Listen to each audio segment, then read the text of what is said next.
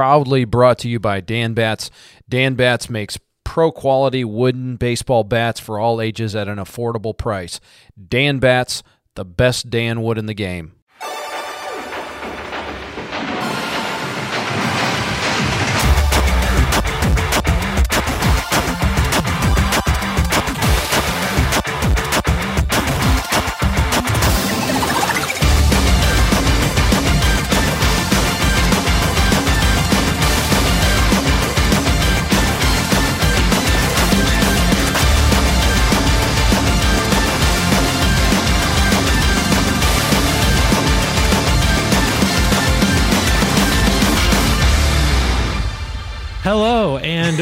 Welcome to another episode of Casual Sweats, the only video game podcast you need. My name is Josh. Evan, the only thing that's small about me is my last name, Small, has entered the chat. What's up, Evan? Holy shit, this is incredible. I couldn't see you up until this. For the listeners who don't know, he had his video off and wanted to surprise. But uh, Josh, what are you wearing right now? I have a Rudolph onesie on. Uh, this is this is the well. Let's see. When we publish this episode, it'll be Wednesday the twenty third. So yeah, this is the on, this is the last episode we're going to record before Christmas. So I, Officially decided Christmas to be, episode. Yeah, I decided to be Christmassy for this episode. We're going to talk about some Christmas stuff on this episode too. So I kind of have the Christmas theme. I've got the red, but this green is not really a Christmas green. That's kind of what I was. Eh, ish. you got like you got like cool Christmas going. You've got like uh like um Hallmark movie working class blue collar guy Christmas. Yeah. Go. I was actually working out in the garage today too, just breaking down go. a shelving unit. So this would have been perfect for the movie. Yeah. There you go. And then Delaney walks in and you guys don't hit it off at first. She thinks you're you're too rugged. You think she's too city. Exactly. And then eventually you resolve your differences and fall in love. yep. I like that. Yeah. And then you there's a montage of hot cocoa and ice skating.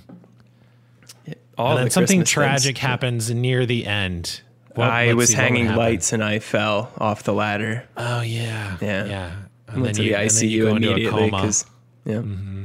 Mm-hmm. yeah. And she's only known you for for a, a few weeks, Evan. So she was in she my stay by your though. side. Yeah, she was by my Yeah. side uh, in my dreams. All of that. Yeah, I had this whole dream of our life. You know, flash forward ahead of us and Love it. kids and all of that. Yep. Hallmark, hit us up. We just wrote a movie for you, It follows every template. dude. I uh, Cecilia and I, I have I have a thought about Santa and Christmas movies too here in a second, but. Cecilia and I were watching, like we were just looking for Christmas stuff to watch. I'm gonna take this hood off. I can't stand this anymore. The, I, the the gag is done. Um, so we were wa- we were looking for Christmas movies to watch, and we found a couple. But I was I was floored at the amount of like those hallmarky Christmas type movies Oh my gosh, yeah. that are on Netflix. Like I searched Christmas, and it was like like all of them. I was like just from the the preview image, I could tell you what the storyline was going to be between the preview image and the title. Um, but yeah, if you watch the trailer, make money. that'll fill in the rest. Yeah. So, uh, so congrats to to all the people getting their start in Hallmark Christmas movies. I guess. Uh, Actually, one of my favorite actors started in like the Hallmark Lifetime like movie segment. Uh, Who's Jensen that? Ackles of Supernatural. Oh yeah. He's Yeah. going to be in The Boys now too. Season three. Oh, is he really? Yep. Soldier Boy. I didn't know alert. that he started off in like Hallmark type movies. The yeah, he was in that. He was also apparently um, he auditioned to play the role of Clark Kent in Smallville. He didn't get that. He was a gym Oh. teacher instead, but he then had Supernatural created. Like I think it was Eric Kripke who created the the boys as well. Um, gets involved in Supernatural. Kripke's the executive producer for six seasons, the original time it was supposed to go. And then that show just kept getting like new seasons every year. And they're like, all right, Yeah. like, uh, what do we do now? And like, what do you write about anymore? Yeah. So yeah, 15 seasons, I believe Supernatural went on, but now I'm, Yeah. I'm happy to see the Jensens go into The Boys. That's an awesome show. Yeah, it's cool. Yeah, I, I'm looking forward to seeing him in more things. I have I have, I have only seen I think the first episode of The Boys. I need to get back into that. Everybody tells me it's a great show. Oh yeah, that's a good one.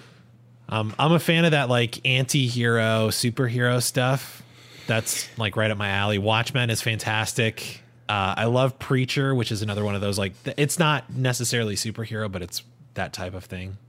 Um, I'll talk about this in a bit too, but Titans, have you seen that?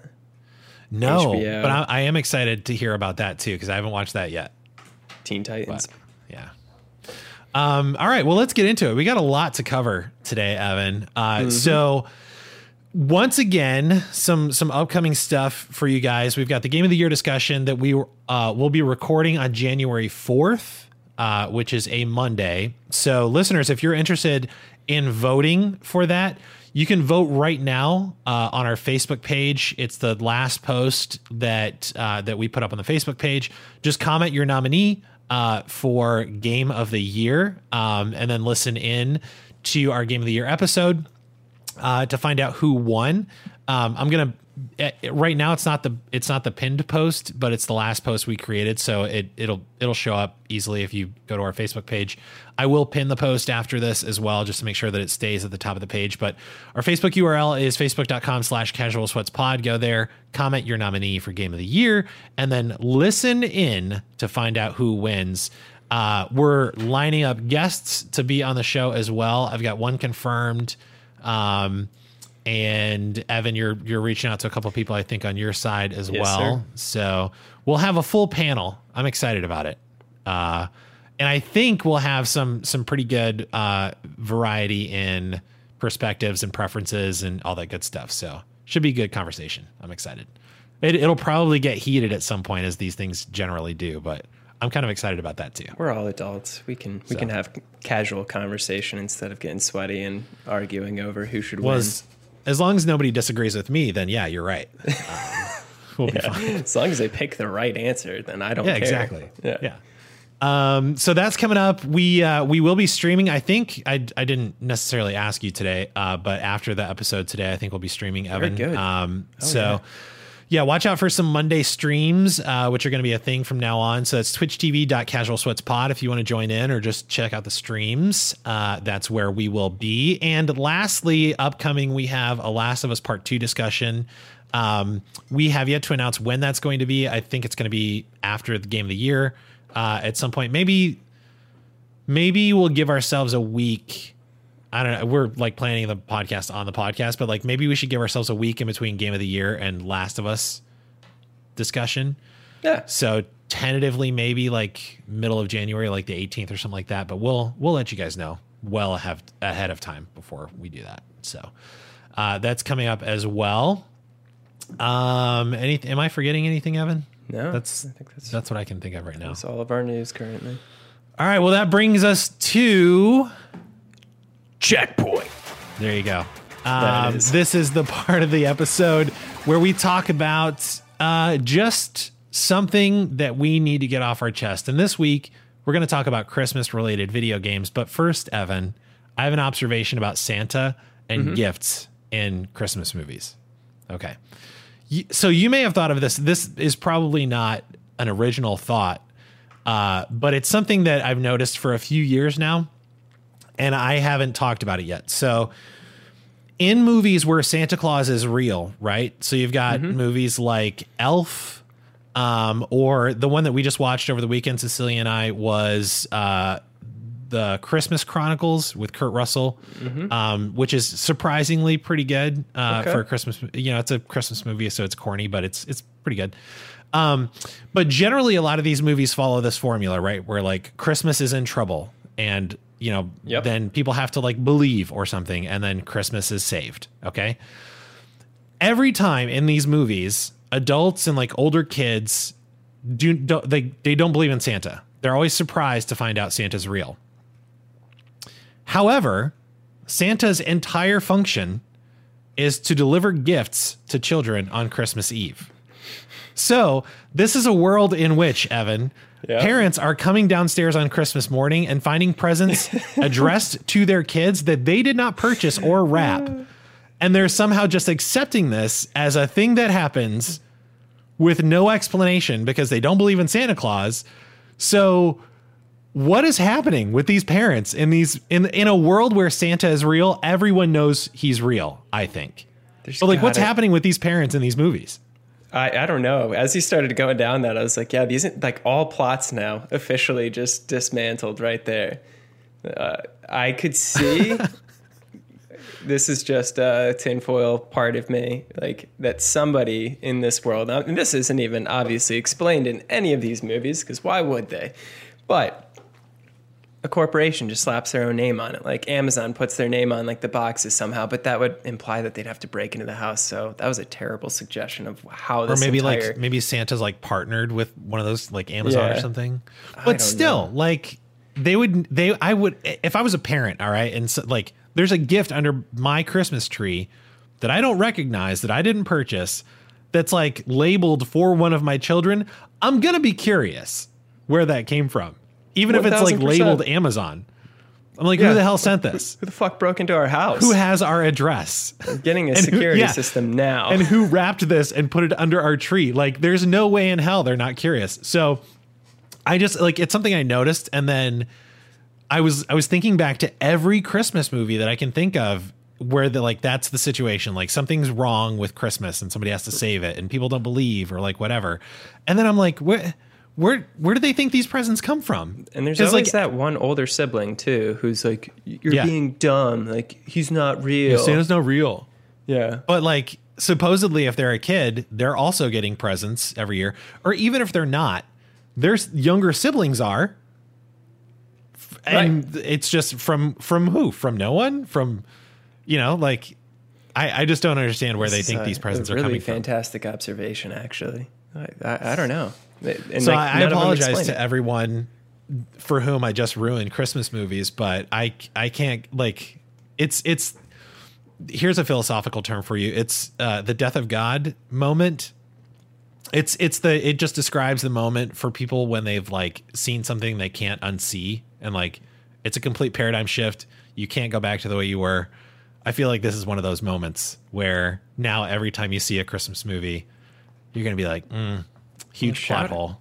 Shout out to Klaus. They they completely changed the narrative. It's about how that Christmas became. we just a- watched it last night Yeah, great movie. that that was fantastic that was such a good movie although i at, at some point i was like okay so he said that they man we're getting way too in the weeds with like christmas movie plots they're not meant to be inspected this closely but he says at the end of the movie like and we we uh expanded our operation or whatever and so like they're delivering christmas presents to kids like all over the world but i'm like how did you ex- like what did you do because you're just describing like a multinational corporation now. like, are they also going down people's chimneys or? Well, they didn't really go into that, right? They sent him No. down there, and so he's uh, expected to deliver how many presents? Eight billion. I guess anybody who delivers a letter. So they're starting local. yeah, yeah. So yeah, they started local, and then they, and then you know, at the end, he's like, and we expanded our operation or whatever. Um, and I was like, but how? What like what are the log- if there's no magic involved? What are the logistics of, you know, delivering presents on one night every year? And I don't know. Yeah, factories, low cost employees, potentially some slave labor involved in that. The dark side of Klaus that they didn't go Oh, yeah. into. Yep. We'll see a Uh-huh. documentary about it. I'm sure. Oh yeah, yeah. True So, life. uh, I was an elf working on Santa or for Klaus. So the moral of the story is magic isn't real. Uh, sorry, kids, to end your childhood early. But Bunch of Grinches over here. yeah, I know. Speaking of, let's talk about some Christmas related Christmas related video games, Evan. Good segue. Um, We uh, so we put together a list of games that are directly or at least tangentially related to the Christmas season. Um, in no particular order, but I, I thought it'd be just fun to talk through these and like give impressions, um, talk through whether or not they were a good video game, just whatever comes to mind. Um, so first on this list, Evan is Die Hard. Have you played this game? I have not, and I wasn't Very sure. I was like, that's definitely a movie, and Mm-hmm. uh, is it based off of that?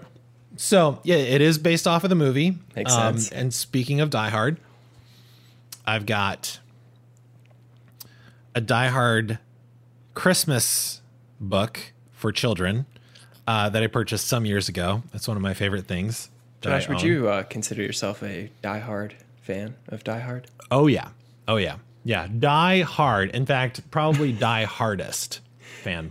Um, so I just there. show you this to to prove, I think, once and for all that Die Hard is indeed a Christmas movie. Uh, I know there's debate, and I think we can end that debate once and for all here and say definitively Die Hard is indeed a Christmas movie. Fair. Case closed. Okay. It it takes place on Christmas Eve, Christmas Eve at a Christmas party. It's that the Christmas party is the entire crux of the story. You can't get around it. It's a Christmas movie. Anyway, so Die Hard was on the NES. That game was on the NES. Uh, obviously, shortly after uh, the movie's release, um, and it follows the the movie plot pretty well. You have to hunt down all the terrorists before they break into the vault. Um, you can pick up like CB radios from the terrorists uh, and call you know Al the the police officer and all that good stuff. So it was pretty detailed for an NES game, but it was a lot of fun. This is I think one of the few instances where a, a movie video game is is good, in my opinion. Except for Lord of the Rings, Two Towers. That's a, that's another one. There there are a few, but they they are few and far between. Um, Matrix. and then Oh. I yeah oh Matrix is pretty good Great too, game. dude. And the the Riddick movies. We're gonna talk about Vin Diesel later too, but like the Chronicles of Riddick movies, uh, video games rather, were Love were the movies. good. Never actually watched the or played the game, so I'm excited to hear about that. pretty good. Um, but yeah, and then I think Die Hard got a trilogy release, a video game trilogy release on the PlayStation as well later. Uh, so definitely worth checking out. Um, the next one here, um, I don't think you haven't played Super Mario Odyssey, right? Uh, Okay. Maybe a while back, but if so, it's been a minute. All right. So we we won't spend too much time on this, but there is a Snow Kingdom in Super Mario Odyssey. Um, that entire game is fantastic, but uh, in the Snow Kingdom, you can hear sleigh bells in the background, and some enemies are, some of the like Goombas are wearing Santa hats. So Goombas, right? That's the little like the, the short, stubby little guys that look like mush- walking mushrooms. Yeah, little mushroom guys. Yeah. Yeah, I think so. Okay, yeah, we'll call them Goombas anyway. Um, Dead Rising Four. So this is a zombie video game um, in the Dead Rising series, obviously, uh, but in this one, Evan, the zombie outbreak starts on Black Friday, and the entire game is set in a shopping mall. So there's no sort shortage of items with which to kill zombies. You can like mow them over with riding lawnmowers. You can cut them apart with chainsaws. It's pretty great. It's pretty action packed. I was watching some uh, gameplay on that, and it looks like they had a go kart too, maybe a bumper car, and they were like Oh, yeah, probably. zombies there. Yeah, yeah. There's there's several vehicles, so it would not surprise me. I've always had this question though. I've got to ask it. If tomorrow you found out zombie outbreak, and we're not talking like Walking Dead bitch zombies who just Oh shit. literally walk. Like I, the fact that there's even like an apocalypse in that show because of like those zombies is kind of a shame.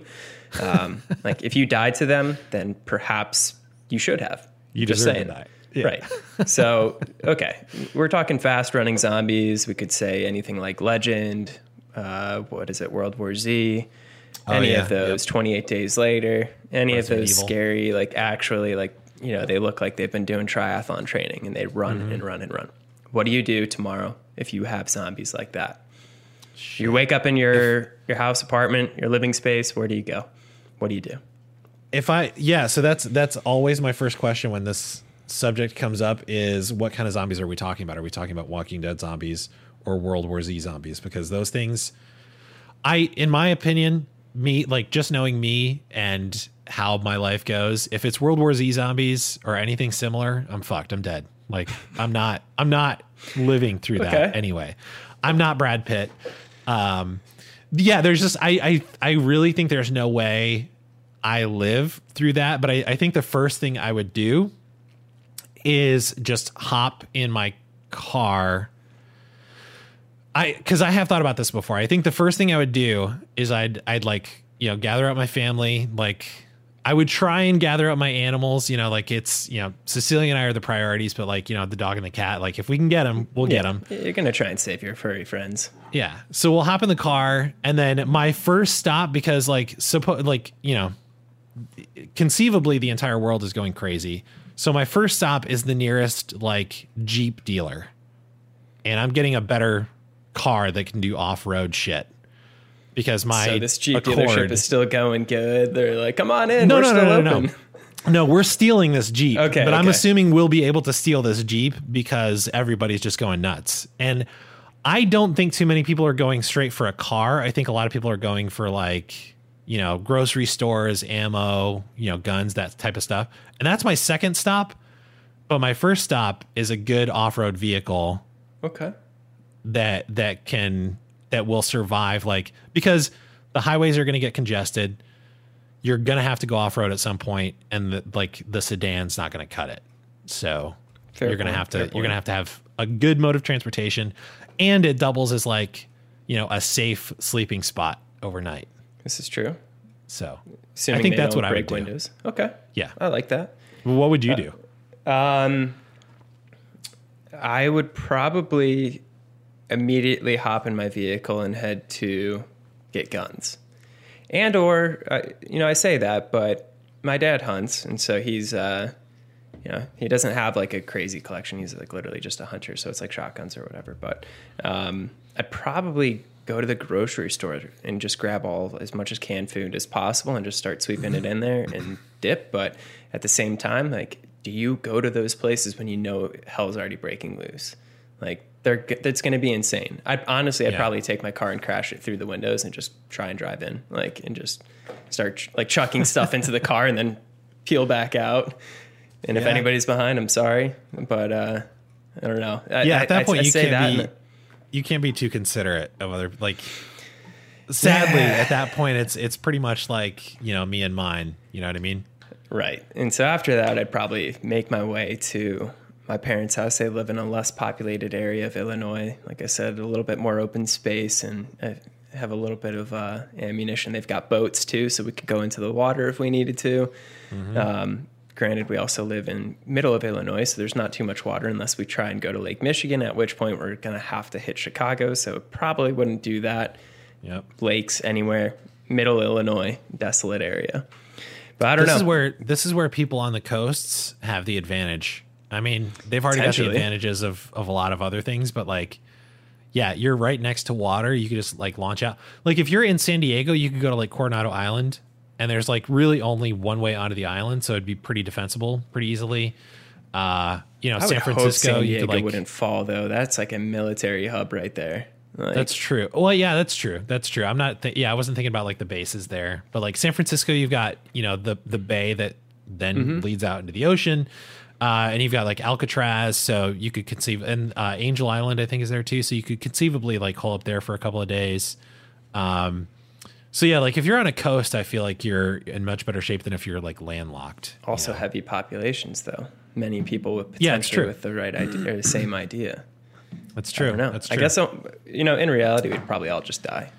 Honestly. Yeah, I, Like, I'm definitely assuming that I would just die. I not to get too dark or topical, but like when this whole COVID thing started back in you know like last January, dude, it's been almost a year. But I know. So Uh, crazy. last January when the stuff was starting to kick up, I was like, oh, this is how I die. Like I will, I will catch this and I will die. This, this is how I go out. Damn, I'm dude, you're sure you of it. really optimistic. dude i just i i don't know what it is i'm getting older i'm almost 35 i'll be 35 in february and i've been like having to confront my mortality a lot more than i ever have i oh, think sure. before. And i like i just i don't know what it is but like i was already sort of in that mindset and then all this covid stuff started and i was like yeah i knowing my luck i this is how i go out.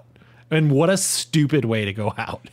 You know like a once a once in several generations pandemic and that's it just happens to be while i'm alive. So of course i would that's i'd get I, it you know, I, I mean, the fact that like we didn't really know a lot, especially at the beginning, it's still terrifying. And you're, I think everybody at some point is like, shit, contagion's here. It's all gonna happen. Like, and it kind of was honestly. People started. yeah freaking and i out. like i'm i'm far less I, I think i'm far less afraid now just due to the abs- absolutely not saying it's not a big deal because it's a big deal uh, but just due to the you the amount of information we have now like Mm-hmm. you know um i you know I- if we all kind of do our part i i think we can get a handle on this thing. It's it's expecting other people to do their part. That's the It's- challenge now. But It's the fear of the unknown. I mean, Yeah. toilet paper shortages, and so when you But go back to like the zombie outbreak, like yep, yeah, chances are it's probably not an overnight thing. And so the idea of me going to a grocery store assumes that, you know, it's been rainbows and butterflies. I just like woke up and saw it zombies just- outside. Exactly. Like, Like a brick wall. most likely there was probably cases that already broke out, at which point toilet paper Dude. and paper you're towels. exactly right. Right. And this this pandemic is the perfect. Mm-hmm. That's the perfect example of it. Like it was such a slow burn. Like this is exactly how it would happen. Probably you would like you'd have initial reports, people wouldn't believe it, and then even when it was obviously a real thing, you'd have people that were like, nah, "It's not that big of a deal. It's only isolated areas," you know. And then like it'd be such a slow burn that like the people that did stock up or like take off somewhere would be the like the crazies, you know, the preppers. Um, but like they would be the people that survived. Preppers The rest of us- celebrate it. They've been waiting for it. Dude, th- it would be such validation for them. Yeah, yeah. like finally, like I've lived out in the middle of nowhere with Yeah. only eating canned beans or some shit like that. Yeah. My my time has come, which is Yeah. kind of what I said when all this started because I'm such an introvert anyway. I was like, I good, I don't want to leave my house. you know, like this is this is my time, and I feel a little bit bad about that because I know other people are struggling, and I I understand that, but like just personality wise, this is I'm living my best life. This is fantastic. thriving. So, um, so yeah, I uh, listeners, I'm I'm curious what you guys would do during a, a zombie apocalypse. Um, I'd love to hear from people about how they would survive or not survive. Uh, more more than likely. Um, next on our list is Batman Arkham Origins. Have you played this one? No, no. I, I wish I did. Like the Batman games were games that I've wanted to play. I love the Batman. Uh, I didn't read the comic books, but loved all the movies, the Dark Knight movies as well, um, and have watched friends play it. I just haven't played it myself. Yeah, this one um, I, I highly recommend all of the Arkham games, including Arkham Knight. It it gets snubbed a little bit in these conversations. I think even Arkham Origins gets snubbed a little bit. Um, but Arkham Asylum, uh, I think I think it's Arkham Asylum, Arkham City, and Arkham Origins are the three like main entries. Um, and then Arkham Knight was made by another studio, but it's it's still just as good. But this this game, Arkham Origins, takes place on Christmas Eve. It's set five years before Arkham Asylum, the first game. Um, and so Batman's super early on in his like crime fighting career, uh, and sort of still developing his like um, uh, I don't know, legend, I guess, Sure. uh, and like doesn't necessarily have everything sort of completely worked out. But in this one, Black Mask, who's like a, a crime lord in Gotham, um, he calls in eight assassins to take out Batman. So featured in the game, along with like the normal people you'd expect to see, Joker's in it. Um, Dr. Harleen Quinzel, before she becomes Harley Quinn, is in it. Um, but he calls in Bane, Deadshot, Deathstroke, Copperhead, Firefly, Electrocutioner, Killer Croc, and Shiva to take out Batman. He he calls in eight assassins to take out a rich, like martial, you know, mixed martial artist, essentially. Maybe Black Mask was ahead of his time because he knew what a badass he was. But that does Yeah. seem kind of strange that he'd call in eight assassins if Batman wasn't really a, a legend Yeah. at this point. Only two years in, yeah. So like either either Batman has really established a reputation, or Black Mask is just like, fuck this guy, like I'm going into overkill mode, and like we're really gonna wipe him off the face of the earth. You know, This guy started, uh, you know, in, in my imagination, it's like Jeff Bezos, and like we find out Jeff Bezos is Batman. like he owns all of Oh, Amazon. I, you, you- know what? If that's the case, maybe I'm calling in eight assassins too. I don't know what kind of shit he's he's up to. you went the other way. I was like, oh yeah, we find out Black Mask is Jeff Bezos. I could see that. Um, Yeah. But no, you were saying Black Mask is, or Jeff Bezos is Batman, um, which I would watch that movie. Okay, I Warren think. Buffett's Batman. Do you watch that? Sure. Dude, I'll watch any I'll watch any movie where an unlikely person turns out to be Batman.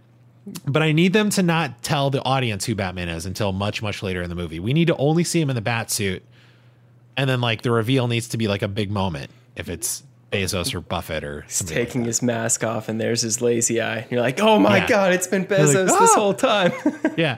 That- I just think that would be great. he doesn't have Um, uh, throwing stars or bat stars. He's got books. Just starts Kindles, throwing books just- at people and library cards or whatever. I don't know. oh man dude i it's so frustrating because amazon is such an impressive company he did such an impressive thing um like starting starting an online book retailer was such a dumb move seemingly like at the time and yeah. then for that company to, to grow the way it did um it is impressive i just i wish he was a better person but uh yeah. You know that's that's a conversation for another time um where i can reveal my my uh marxist communist views on the world but that's that's a separate conversation um this but you did- said, This What? this we're going down so many paths here. i know i know Oh man. Well, this did remind me though. There was Deathstroke that you named in here too, and I felt like it was timely. We just Delaney and I just got into a show called Titans, which I don't know how I'd never heard of it. By the way, like we just randomly came across it because we were trying to find a new show, and uh, dude, I mean, it's definitely more of like a dark spin-off.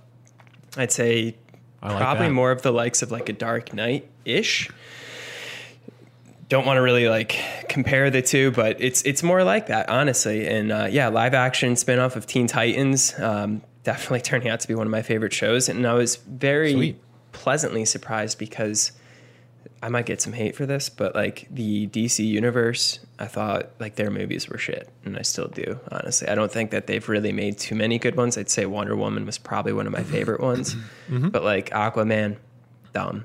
Um, what other ones do they have out there? Honestly, I like this is sad. Like the oh, Man of Steel. Like I was so disappointed in that movie. Like it is really unfortunate. Like it's a good movie. It's not bad. Shout out to Henry Cavill. Good man. Good looking. Love his acting, love him in The Witcher and all of that. But I just like I was like very disappointed in how they released movies. So I was pleasantly surprised when this show turned out to be really good. Um and uh, I oh gosh, I like went down a different. I read a different line in this here, listeners, and so I lost my train of thought. But ultimately, if you haven't seen it, watch it. Um, I did watch some gameplay of the game, Batman: Arkham Origins, and it felt a lot like Spider Man. So you have played it, though, correct? similar. Yeah, yeah, yeah. Um, yeah, I've played all these Batman games. It's the combat is similar. It it's yeah, very reminiscent of like the hand to hand combat in Spider Man or um, or something like that. This you know the the original um, Arkham Asylum game obviously came out years and years before that Spider Man game did, but uh, and it, it actually was praised a lot for the combat system in it. But it's it's the same basic combat system. It's you know um, melee combat and then there's a dodge and a counter button um, that if you time it right you can get like you can chain combos and stuff and it it does like a lot of the same stuff So I've always wondered this though, like unrelated universes, but like to me, mm-hmm. the the goons in the Batman games, even in the mm-hmm. movies, same with Spider Man, they're basically like stormtroopers. Like, why do they even exist? They're basically bodies that just get thrown at this like superhero who's gonna completely demolish them and you see it in the game too. Like they're like waiting there much. like getting ready to box and then like he's literally destroying everybody around you and you're like oh now's my time to punch. Like now that it's one-on-one like no. Like you got to just jump on that person and just start throwing kicks knees whatever like yeah. but they always so just hang that's out. that's yeah that's like the only criticism i have of these games and spider-man does the same exact thing you're right. And i i have to agree with you 100% on everything you said about dc movies. Um i think wonder woman is is probably the only one that i've really liked from them. Uh man of steel was I just superman's a bad superhero. I'm sorry but What? like hot take people are gonna hate me for saying What? he's a bad superhero he's too he's too powerful like you can't make a good movie or video game based on Superman. You can barely make a good comic based on him. Like I like some of the comic writing around him is good, but it's it's a real challenge to write anything interesting for that character because he's too powerful. Like he needs otherworldly enemies to even be a challenge. Like and then when you put him on screen opposite somebody like Batman and they're supposed to fight, like that whole thing was so fucking stupid. But like I'm sorry, Superman doesn't doesn't even come close to losing a fight against Batman. Like there's no especially fucking ben way. affleck's Ba- batman fuck Yeah. you ben get out of here So and then yeah, J- even Jason Momoa couldn't make Aquaman cool. I mean, Aquaman just needs to go away. Yeah. So, man, all kinds of hot takes on this episode today. Just Uh, shitting on DC Universe. Titans is good though. I And do- I never thought I'd say that because Robin's in it, and I was like, Robin, like, what? You, who are you? Why are you even here? But Yep. Is it uh, Damian Wayne? Is it Damian? That Robin? oh god, I don't know. Damian Wayne. Let's Um, no, but yeah, Dick I- Grayson. Dick Grayson. Oh, okay. Okay. I should have known that actually because that's his main name. So Um, I'm excited to check that out though, and I do like a lot of the DC comics. Like the Batman comics are really good. Uh, Constantine is really good. Uh, Green Lantern is I forgot fantastic. Constantine. yeah, Constantine is Holy shit. amazing, and Keanu Reeves Constantine. I don't Hell care what anybody says. That's a fantastic movie. And then the the show that they had, um, I think it was called Constantine. It wasn't called Hellblazer. Uh, was also really good with Matt. I forget the guy's last name, but the actor was fantastic. He was the perfect fit for it. So he was a blonde British Constantine, which is what Constantine is in the comics. Um, Keanu was a, a departure. Uh, or sorry, I like to kill demons while I drink my tea. sorry, I, I said Keanu, but I meant uh. Quinoa. Yep. So, um, all right, next on our on our list of Christmas themed video games, Miles Morales. Um, and I just I just wanted to mention this one one because it's new, two because it's fantastic, and three because it's set in New York at Christmas time, like Thanksgiving slash Christmas time, and just snowy New York already feels like super festive uh like there's the movies and the TV shows and everything that show New York at Christmas time. There's just something different about it. And like swinging around in a snowy New York and then it's like in some parts of the game it's actually like it's actively snowing and like there's ice everywhere and snow and stuff like that. It's like it's very it's very festive. It it feels very and like it's a younger hero and so like the ser- the scenes with his mom um and like you know they're getting ready for Thanksgiving dinner and all that stuff and like the apartment is uh, decorated. It's very like it's just very cozy and like wholesome. It's it's very nice. I like it a lot. How do you think he uh, gets his webs to stick to a building when it's snowy? That's a good question. I dude, I think too much about this stuff, but I literally thought about that as I was playing the game. And then like when he's climbing up walls and it's like Yeah. an icy, rainy, snowy, like slushy, everything's slippery. But I also I've thought about that just in general because he's got the gloves on. And so I'm like, how did how does how does the traction work? How does he stick on walls? Because he's wearing a glove. I think, yeah, And with- I don't know. With Toby, like in the comics, it's uh, it's always been like web shooters. That the like the webs were not organic. Toby Maguire's Spider Man, the webs were organic, and that was the first time we saw that. And then we also saw on Toby Maguire's fingers in those movies, it had like the little, Yeah. you know, the claw things. Like that was how he could like climb. So I've always wondered that since then. Like, is that what's happening? And those are just coming through the glove on a microscopic scale, or like, I don't know. It's a good question. We'll have to go with that. These are the questions we need answered. um, next on our list is Stardew Valley. I don't think you've played this one either. I and I, I I'm not sure this is an Evan game. I looked it up and I, yeah, zero, zero chance Um, Yeah, of me playing that game. I didn't think it would be. Um, honestly, it's been it's been one of one of the saving graces of 2020 for me. Like not going anywhere, like needing something to just kind of take my mind off of things. I love this game so much, um, and I didn't play it until this year. Uh, but it's it's not new by any stretch. But it goes through seasons. You're at the core of the game. You're like planting and harvesting a farm, um, and it's really relaxing. Like some of it, it's just you turn your brain off, you plant your rows, and then you harvest them later on, and it's really fun to me.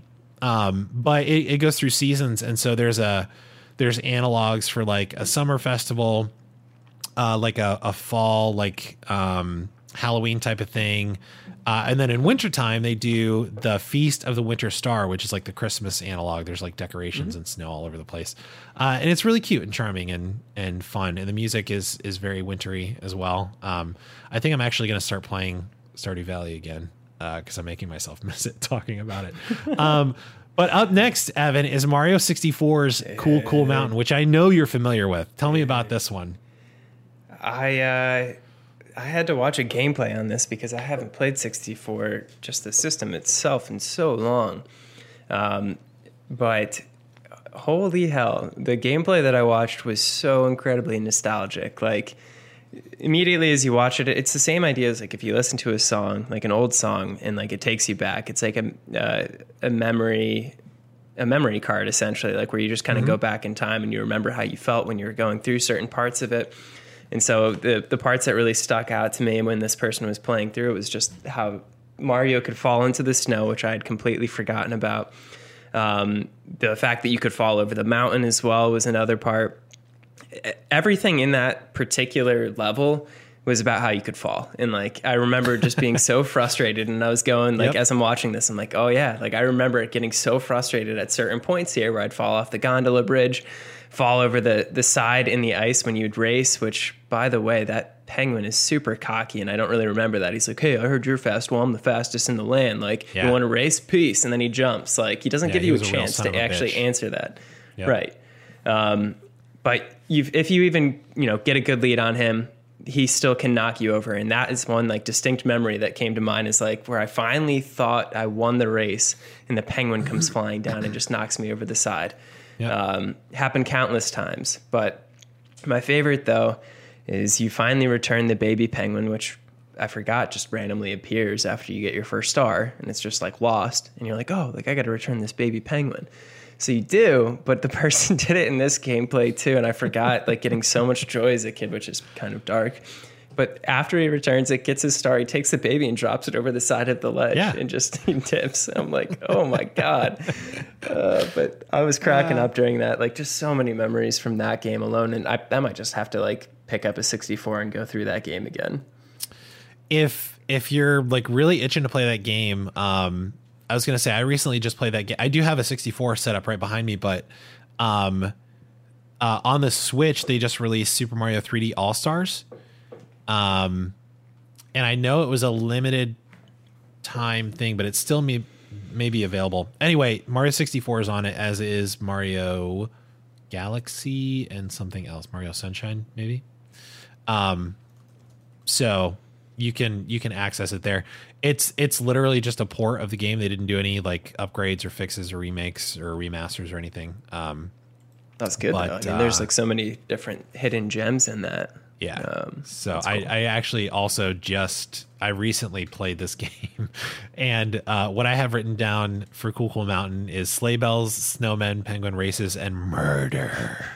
Uh, because you can murder that stupid little baby penguin, and I did it so many times. And the last time I played it, I I think I posted it to Instagram. I took a video of myself picking up that penguin and just dropping him over Oh, the edge at the end. At the Poor end. penguin. So yeah, it's good times, dude. That Mario 64 did so much of that. You would play, and it was one of the first games I ever saw it in, um, where you'd play a level uh, and finish something, and then when you went back to the level, something would be different because of what you did on your previous playthrough of the level. Mm-hmm. And I remember being like mind blown because I'd never seen a game do that before, or not very many at least. So, like your example of playing the level and then going back, and then now there's a penguin, a little lost penguin, like walking around. I was like, oh my god, like it's different now. Um, Yeah. and then in some of the levels, you would uh, like there's one I forget what it's called, but like it's it's one of the water ones where there's like a treasure like inside the ship. You have to like dive down and there's a treasure Mm-hmm. in there, and you have to go into the ship and get it. There was like an eel that would like swim Oh, around, yeah. and Yeah. Eventually he would come out, and then you could go into the hole where he was. Um, but like all of that depended on what you did in the level already, uh, and that stuff would change. Um, Gosh. that game did a lot so of that. good. It's pretty cool. Um, next on our list is Home Alone. Um, just thought we would mention it because uh, Home Alone is an iconic Christmas movie. Just watched that one the other night too. Um, still holds up. But this one came out originally on Nintendo, Game Boy, SNES, Genesis, and Game Gear. It just they covered all the bases. Uh, I remember playing this game specifically on a friend's Game Gear, um, and you just you had to avoid Harry and Marv, set traps, defend your house, just like the game. You had a BB gun, some other traps and stuff like that. Um, I don't remember it being particularly good, but it was a game that you could play that is Christmas Really related. selling it. Um, well, you know, like 20 years later, I think they're good, um, or more at this point. Imagine being Um, a, uh, what would you call that? Like a legacy, uh, a vintage game salesman. This game Oh, was yeah. very good, but uh, got a BB gun. It's pretty cool, Yeah. and uh, it, it's, It's, there if uh, you need it. It's based on Home Alone. It's got something to do with Christmas. So, you know. Um, next on the list is Until Dawn. And this, this like we're stretching a little bit here, or I, I guess I'm stretching a little bit here. But this game is set during the winter and eight college kids. It's a, it's a horror game, um, at its core. It's so, so good. Um, listeners or, or Evan, if you have not played this, I highly I recommend have it. not. This actually is Delaney okay with like scary movies and stuff? Yeah, I'd say. Okay. So I this is actually a really fun game to play with someone um because it's it's narrative driven and then the story uh goes different places based on decisions you make um in like character development or just actions you take and things like that. So it's a lot of fun to play with another person and like decide together what your next move is going to be. Um and then the the idea is to to survive with all eight people still alive, like to to help all eight people survive the night. But essentially, eight college kids travel to a mountain cabin. Um, I think a year after one of their friends passes away, uh, and it's it's set around Christmas time. They go up there to like ski and you know like do whatever college kids do, uh, you know, be horny and and whatnot. Yep. Um, and then they have to survive the night in a teen slasher type situation scenario. So it's pretty good. I, I highly recommend it. it's a game. It Check is a it game, and you can play it. Uh, the division is next, um, and this one is is kind of cool. Again, set around like the Black Friday holiday, but terrorists release a bioweapon um, that causes what the game calls the dollar flu, uh, and they release it on American currency. That's why they call it that, uh, like during the Black Friday holiday. And then the U.S. activates sleeper agents that work for the Strategic Homeland Division or the Division to assist in restoring order. Um, so this game basically is triggered by events around Christmas time. And it's And- not like a zombie outbreak, it's just A, a deadly virus. Yeah. So it's a little too close to home. Yeah, I was gonna say if you're really trying to get fully back into pandemic vibes, Yeah. the division is your game. Dude, I was worried about that with The Last of Us 2 this year. I was like, I don't know, I don't know if my brain's gonna be able to take it. Turns out I was fine. Like it's Yeah. it's still far enough removed from reality that it wasn't an issue, but and I know other people were like worried about it too.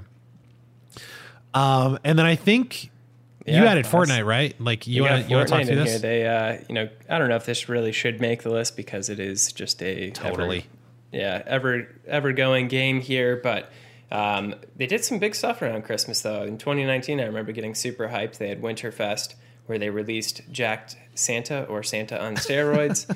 um, this is when planes were released as well, which very controversial, controversial, co- controversial. Uh, we're gonna go with that. Um, planes were pretty game changing at that time. Um, I thought they were cool. Thought it was fun, but yeah, Jack Santa was the was released around that time. Apparently, Was they do like have another Santa? release. What's that? Was he like a shirtless Santa?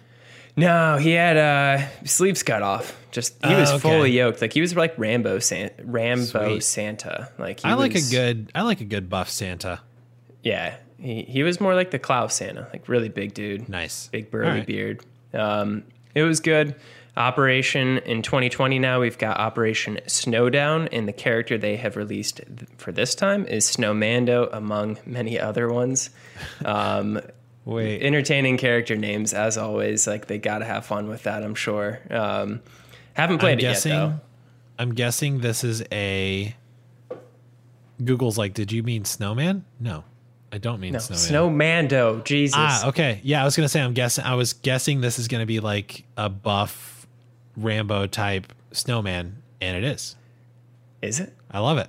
Yeah.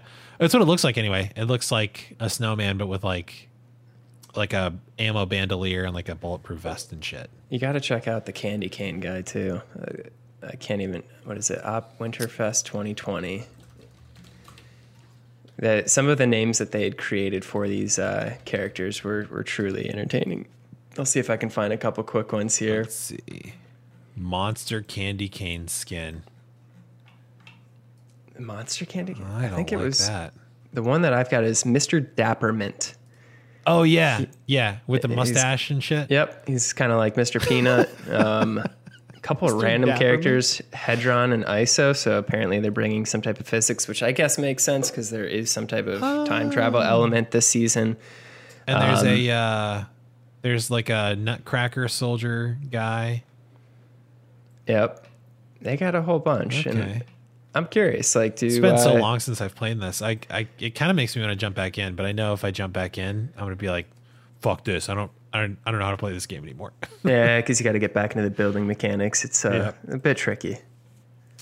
the last time I jumped in, there was so much new stuff, like the the the respawn points now, and like like I'm I'm showing how long it's been since I had played it, but like uh, before I jumped back in, there were no vehicles, there were no respawns, like you couldn't carry teammates, like all that stuff. Um, It's fishing, come a long like that stuff was new. Um, but yeah, I, I would try it out. We should we should I should download it and we should play some at some point. Yeah, no, it's it's Um, def- it's still fun. They've done a good job. Yeah. All right. Well, those are Christmas games um, that have been released and that you can play right now if you would like to do so. Uh, some are better than others. And so you tell us what you think of these games. Or if we miss some, uh, you should tell us that too. Um, so you can tell us on Facebook or you can write us an email. Uh, we'll tell you how to do that at the end of the show. But Evan, that brings us to Progress Bar. And- I can't really like get too hyped about pro. Like, how do you say that? Like in Hmm? an intro.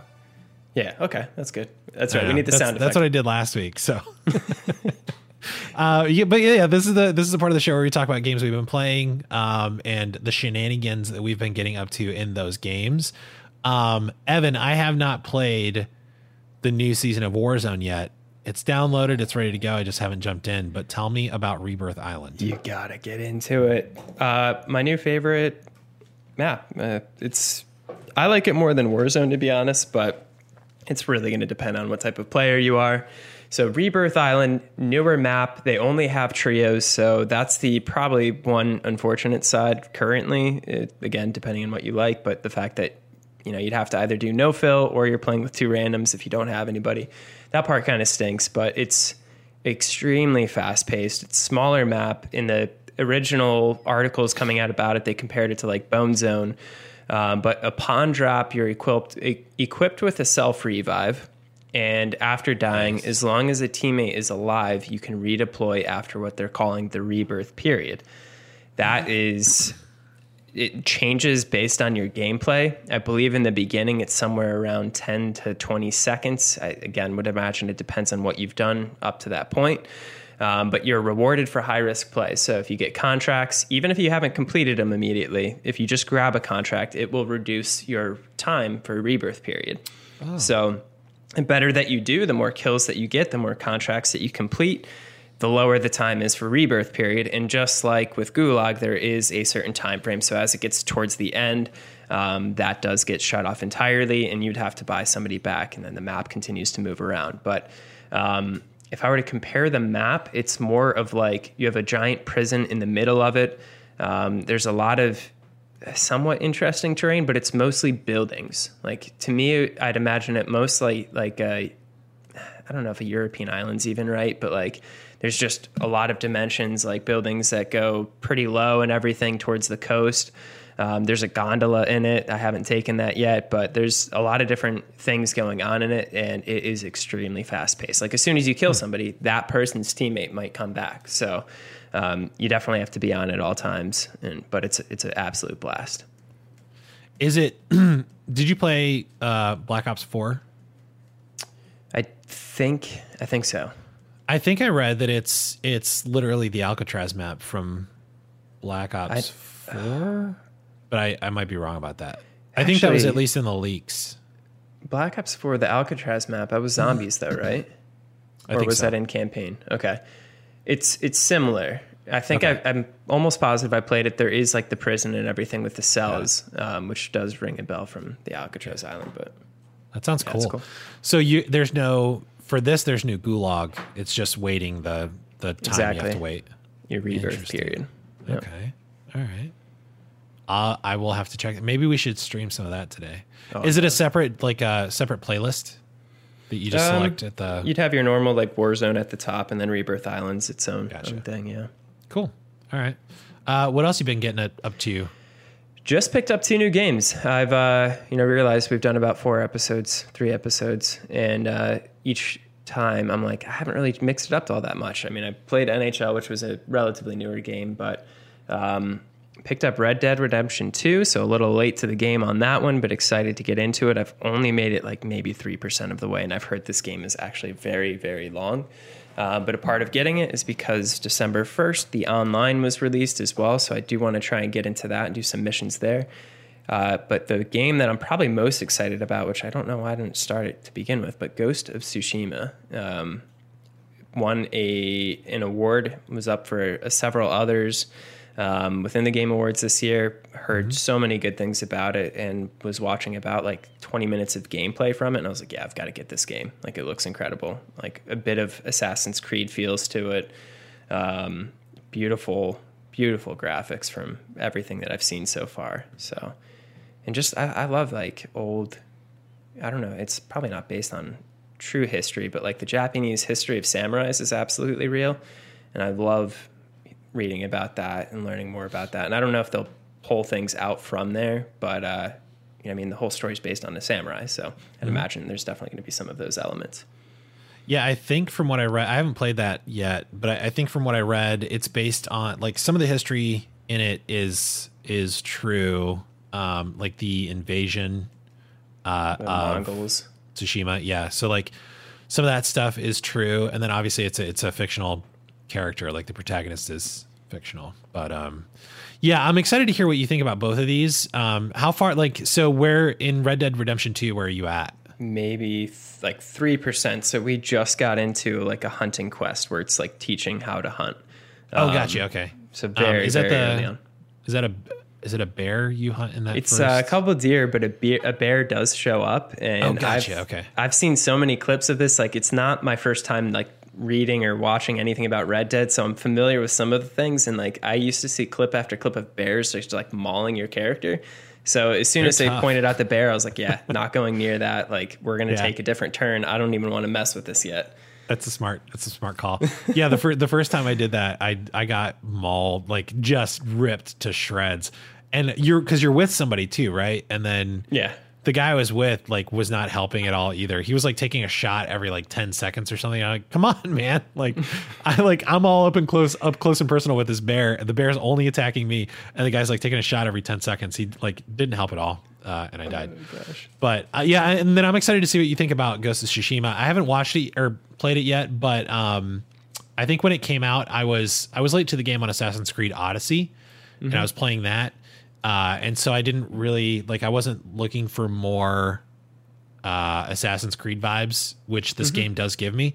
And I've like I've heard nothing but good things. It, it obviously won um, a lot of accolades. It won the Player's Voice Game of the Year award for the Game Awards, um, and it was one of the nominees for Game of the Year uh, for the official voting as well. So that's part of why um, I got um, that one. But you, so you yeah. did play Odyssey, and that was another game that came across my list. So I literally was like, all right, I'm going to buy Red Dead Redemption 2. Really good game. Heard many good mm-hmm. things about it. So mm-hmm. I'm definitely going to get that. Ghost of Tsushima was on the top of my list. But a couple other games that I did not get uh, Star Wars, what is it? Return of the not Return of the Jedi. What was the most recent one that they released with the oh, Jedi's? Um, Jedi Fallen Order.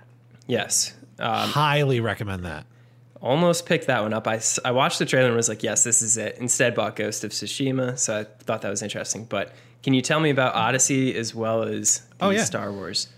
So, yeah, Assassin's Creed Odyssey is much, much different um, than most of the other Assassin's Creed games that have come before. It's sort of their new formula, it seems like now. So, like the original Assassin's so. Creed games were much more linear. Um, and this is like very open world. It's a huge map. It follows the formula that Odyssey. I think Odyssey was the first one that they made like this, which was set in ancient Egypt. Um, so this one's set in ancient Greece, um, and it's got some supernatural elements to it. So there's like like uh, legendary beasts and things like that that you can hunt down oh, um, okay. that are like Greek legends. Uh, and then there's I think there's some other like magic. It's been a while since I've played it, and I did not finish this game. Add it to my list. Um, uh, I'm gonna do that now. But uh, there's there's some supernatural elements around like the main story as well. Um, but it's really good. Like the the loot system is fun. Uh, finding new weapons and like figuring out which weapons have which characteristics and effects um, is really fun. I, I think the combat is fun too. Um, there's stealth options for combat. Um, it's a really good game, uh, and it's it's not super linear, so you, you can just wander around. If you wander into an area that you're probably not supposed to be in yet, like if it's if it's over leveled for you, like you'll get killed very very quickly. But um, the game makes that stuff pretty obvious too. So yeah, and then at, at, one point you get a boat and you can just like sail around to the different islands and like you can go all over the place. It's really fun. Um, and then Jedi Fallen Order is that's definitely uh, a little more linear um, as far as gameplay goes. But you still have an option to travel around to different planets um, that you have discovered uh, or been to um, really at any time. And then uh, there's some like just the cool stuff around the edges. There's some um, lightsaber customization that's really fun. Um, like color you know hilt like all that stuff. I, I that i remember it doesn't change how your lightsaber functions. I think it's all just aesthetic uh, but it's pretty cool um, and the story is really good too um, and now I'm having a hard time remembering when it was set, but I think it's set after Return of the Jedi, if I remember correctly. Um, like like maybe five years or so after Return of the Jedi. Uh, so it's really really good, um, and it it it. No, I could be wrong. It it might it's, be it might be between episode three and episode four happens before the Mandalorian and the Rise of the Skywalker, or Rise of Skywalker, and Mandalorian was what? Oh my God, was it eight years after? Man. After um, the original, I can't remember how their their timeline functions in the Star Wars universe. It has to do with what when Luke blew up the Death Star. I just don't recall what that event was called. Five. Um, okay, yeah. So Jedi Fallen Order occurs five years after Anakin becomes Darth Vader in Revenge of the Sith. So it's yeah, okay. This is this is why I was questioning myself because Cal Cal Kestis, the the protagonist of the game, was a Padawan during the Order sixty six purge, um, and so like I mean I don't I don't think that's huge spoilers. It's it's kind of part of the core story, but um, yeah. So it's it's like set in that time period. It's really really good. Um, he's like a young Jedi um, the combat is a lot of fun. Like there's a lot of uh, like uh, there's an upgrade tree and there's a lot of abilities you can get and things like that. Um, and then uh, you've got like a, a, super cute little like robot sidekick uh, that goes everywhere with you, um, and he's he's a lot of fun too. So I, I highly recommend both of those oh, games. I'm I'm getting that game for sure. It's just a matter of time. Um, Let's see. Uh, oh, so I played. Uh, so as far as what I've been doing lately, I played uh, some D and D again yesterday. Um, nothing too too exciting from that. It wasn't a combat heavy session, but I did level up uh, for the first time, and I got to reverse my age curse. So there I'm no go. longer sixty. I'm forty again, which is fantastic. Feels good. Uh, my bones don't hurt as as much anymore. Um, so yeah, it was, it was a good time. I love D and D so much. Uh, it's I think we're gonna play again on Tuesday, like tomorrow. Um, okay. Because our our DM is trying to get us through where we're at before we break for Christmas. So, yeah, I'm excited. Uh, so I get two D and D sessions in a week, which is great. Um, I played a little more of The Last of Us Part Two. Uh, the museum sequence makes me cry every single time uh, I play through it. Like, just knowing the background of these characters and the amount of thought Joel had to put into this and then like when he hands her the cassette tape with the the launch like um recording and he like he tells her to close her eyes and she's like imagining being in the shuttle and like I don't know, just their relation like it breaks my heart so much like their relationship and then I mean, we're a ways out from the game. I won't spoil too much, but like, you know, when other events happen and she finds out certain things, like it puts a huge strain on their relationship and um I don't know. It's just it's heartbreaking, but it's like it's so like the way that game weaves in and out of like sad and really heartfelt and touching, and then like horrific and violent, and like it it does all of those things so so well. Um, and their relationship, uh, you know, and, and the stuff you see early on in the game, and then seeing other things that affect their relationship later on, and, and you're kind of putting this together, this like strained, odd father daughter relationship that they've had for years now. Um, it's just so good. So the, I played through the museum sequence. I think I actually finished up Ellie's half of the story before I signed off. Um, so now I'm starting Abby's side of things, but it's still really good. I like I I'm glad I waited this long to replay it, but I'm I'm still very much as into it this time around as I was the first time. I see. I haven't started playing it. I know we've got our discussion. I've been watching playthroughs, but that honestly that maybe that's just gonna- as good. yeah, I mean, it, it is like watching a movie, except you just play as the character instead. Yeah. But um, I'll probably end up doing it. I, I might give it a few, a little bit longer to play that one. if you again. If you do play through it so like what i'm doing right now because i'm just trying to get i'm trying to get all the collectibles and eventually platinum the game so what i'm doing right now is playing through on the easiest setting. Um and it like it even warns you before you jump into it. It's like you chose the easiest setting. Like you you understand that right? But all it does is it, it just makes the combat encounters much less challenging. Uh items are a lot more plentiful. Um and both of those things like i'm i'm just trying to go like i'm trying to go through the story again and i'm trying to get collectibles as i go. So it's making it a much lighter experience on that side of it. It's not like challenging but i'm still getting the story. Um so in my opinion it's a great way like if you're just trying to like freshen up on the story and and like the feel of it i think that's a good that's a good route to take. Um i played a little more cyberpunk 2077 i've i've kind of laid off of that game for now. Um yeah, I thought you said you weren't going back. No, I I like it too much. I think um, to completely give it up. Uh, we- we're going to talk more about Cyberpunk 2077 too, but um, it makes me really sad. I like I'm I'm so split on this game because it, the aesthetic is so great, the story they set up is so great, the atmosphere, the world that they're building is is great. Like nothing short of great but then their execution and how shitty they were as a company around its release are just such huge bummers and the fact that it just still doesn't work right and it's i was telling cecilia about it the other day because obviously she cares about all my video games um, Oh, of course. and so I was telling her like it's it's disappointing because like it's you, you know the the the phrase like it's you know wide as an ocean, deep as a puddle, and I feel like that really applies to this game. Like it's a massive map. It's re- the city is really dense, but I I wish it was as detailed and rich as it is dense. Like there's a lot of things to do, but it's not super varied at least at the moment. And then like things that they said were going to be in the game are not in the game. Um, and then there's like obvious things that that are getting overlooked. Like this is a cyberpunk game, and you can't change your your look after the initial character creation. Like, but the entire game is about it's like it's cyberpunk. Like that's exactly what all of this is.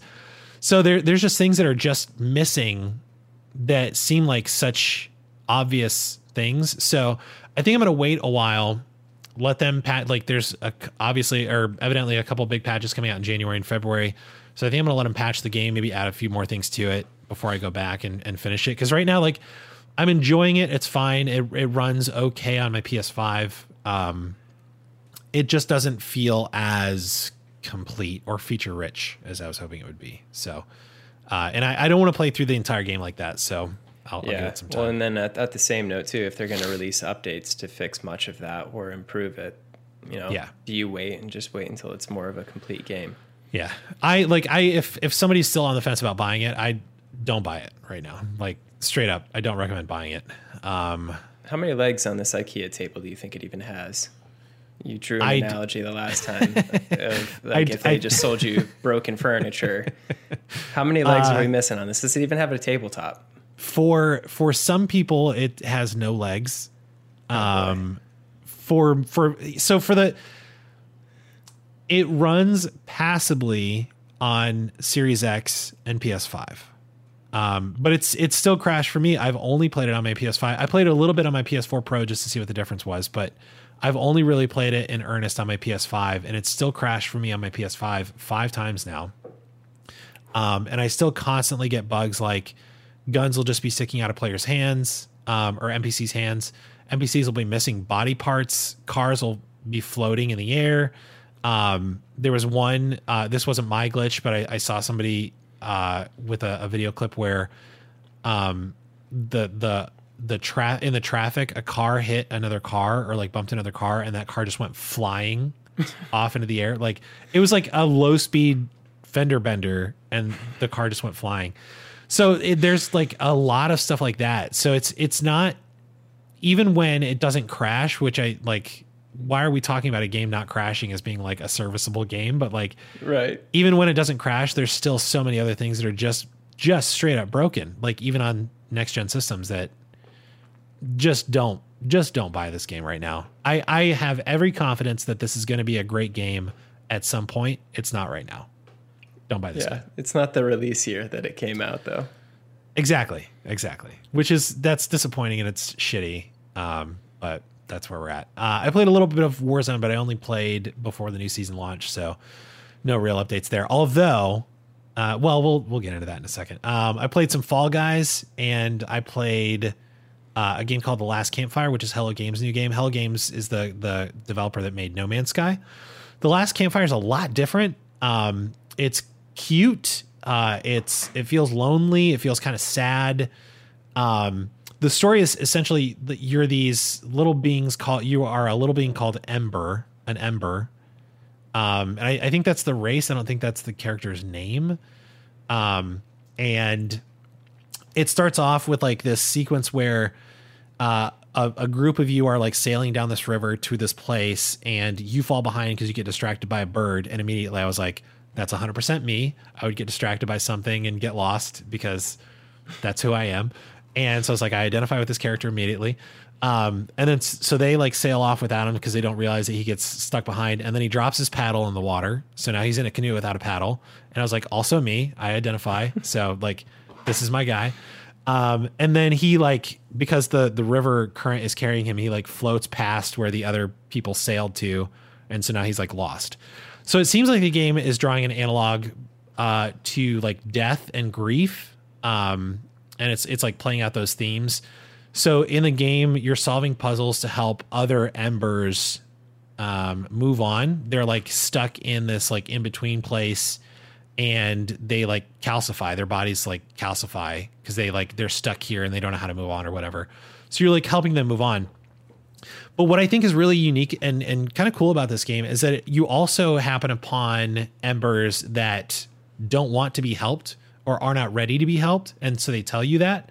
Um like you go up and you'll like initiate dialogue and they'll say something like uh, I'm I'm just not ready to be helped. I'm not ready to to not be sad or like I'm not ready to do this or like they'll just tell you like I don't I don't want your help right now. Um, and then you just move on. Like and we're so used to in these in games like this like we're used to like I am the main character. I have to fix a problem. And it's like this very like black and white sort of exchange in these games. And I think it's really cool that they're also including this other color of like not every problem is fixable at least by you. And it doesn't have to be, and that's fine. Like people are allowed to be sad and stay sad. You know, it's the game that all boyfriends needed. Oh Don't my god! Try and yeah. fix it. Just listen. Just listen. Don't offer your advice, even if it might be right. Just exactly, listen. exactly. If you're not being asked for input or a fix, don't yeah. offer one. Um, so yeah, I, I really appreciate that this game is like playing with those colors too, because you don't get that a lot. Like that's that's a level of like emotional nuance that most games don't have, um, which I think is cool. Um, so two things here, Evan. Um, Fall Guys. Should I talk about that now or like later in the quests? Because it, it, was one of the quests. Should we save it? I let's save it towards the end. I, okay. I do want to hear about this, but I, I, think there's some good news in that, and I, I'm excited about Sweet. it. Um, well, then that brings us to our level up portion. And just real quick, uh, I have to brag because I got the Warzone Green Floor Loot Challenge locked down. Um, and I will be right it, in our outline right now. It says footage is up on YouTube. It's not up on YouTube right now because I haven't uploaded Don't it. go to YouTube yet. But I will upload it on YouTube. By the time this show comes out, it'll be on YouTube. Um, and you can see. Uh, I think we ended up getting sixth actually when I was doing not this. Bad. So, and, and um, for those, and I, I, did mean, get exactly a, a two quick kills. reminder. You got you did get your two kills. Yeah, yeah. So the the challenge again for those who haven't heard it, you need green floor loot the entire way. That mainly for your guns. So you could use any other grenades, you can use any Yeah. perks, things like that. But you need to get top ten and at least two kills, which we played last Monday after our last podcast, and we got. I think sixth place as well, and I only had one kill though at the end, which was Yeah. very disappointing. Yeah, we were switching close. off uh, between which of us was going for the green floor loot challenge. I just got obliterated. Last time we tried it, I got obliterated, obliterated, and then this time, uh, I think I was playing with Michael, my buddy Michael, um, when I got it, and I had my two kills, but he had like eight or something. Like he like crushed it that game. So that's the only reason I was able to get it. Um, what uh, what did what did you get up to this week? What how did you level I- up this week? I did not achieve shit. I didn't get that uh, green floor loot. The closest was uh, the last time we played. Um, but I will say, you know, one of these uh, future level ups of finish a game, I feel like I've got a better opportunity to do that now with Red Dead Redemption 2 and Ghost of Tsushima. So I'll have more coming up on that one. All right, cool. Well, um, we've seen obviously this week that I'm a better gamer. Uh, I'm not sure that was up for debate in the first place, but With Call of Duty too, yeah, so. yeah, definitely. No, I, I think going head to head, um, I 100% you're better than me at, at Warzone. Uh, Uh, yeah, I mean, we're I put more time into it. That would be like me trying to like you know, dethrone you in Rocket League, which we we know would not be which uh, also a may wise not challenge. be too hard. Man, I need to go back to Rocket League too. I there's too many things to do. Um, all right, let's get into some patch notes, Evan. Uh, we have some things to talk about. We're going to talk about Cyberpunk. We're going to talk about Vin Diesel. We're going to talk real briefly about the Game Awards. We're going to talk about scalpers. We're going to talk about streaming and possibly the end of streaming. But first, really quickly, uh, one of the games that we mentioned from the Game Awards was Callisto Protocol from Glenn Schofield and Striking Distance Studio. Um, and I didn't catch this until much, much later, Evan. But apparently, that game, Callisto Protocol, which is basically Dead Space updated, is set in the PUBG universe. So there's got to be some type of crossover coming, right? I you would have to assume PUBG just started season 10 not long ago, maybe a week, week and a half ago. Um, and I I don't think it was in that, but you would have to assume when this releases they're going to do some kind of a crossover event. It's it's being funded. This game's being funded by the PUBG Corporation. Um, so I guess that's the reason it's set in the PUBG universe.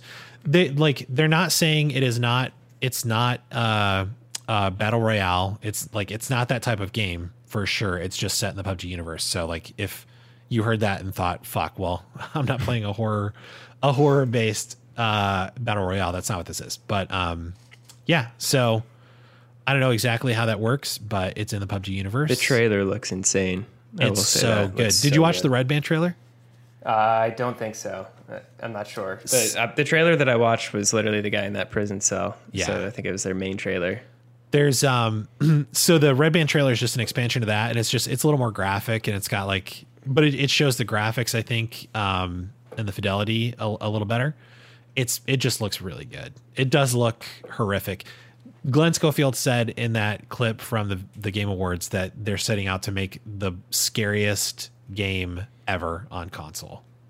Oh God. So And I, if I can barely make it through a, you know, a very not, uh, it's not a visually advanced game of Phasmophobia, but that game is still terrifying. Dude, that And game if is- This game is supposed to be the scariest, then yeah. God. Uh, I I believe you can do it. Dead Space was terrifying in its own right, so uh, I'm excited. Um, I don't think we have a release date for that yet either, so we'll we'll keep you posted.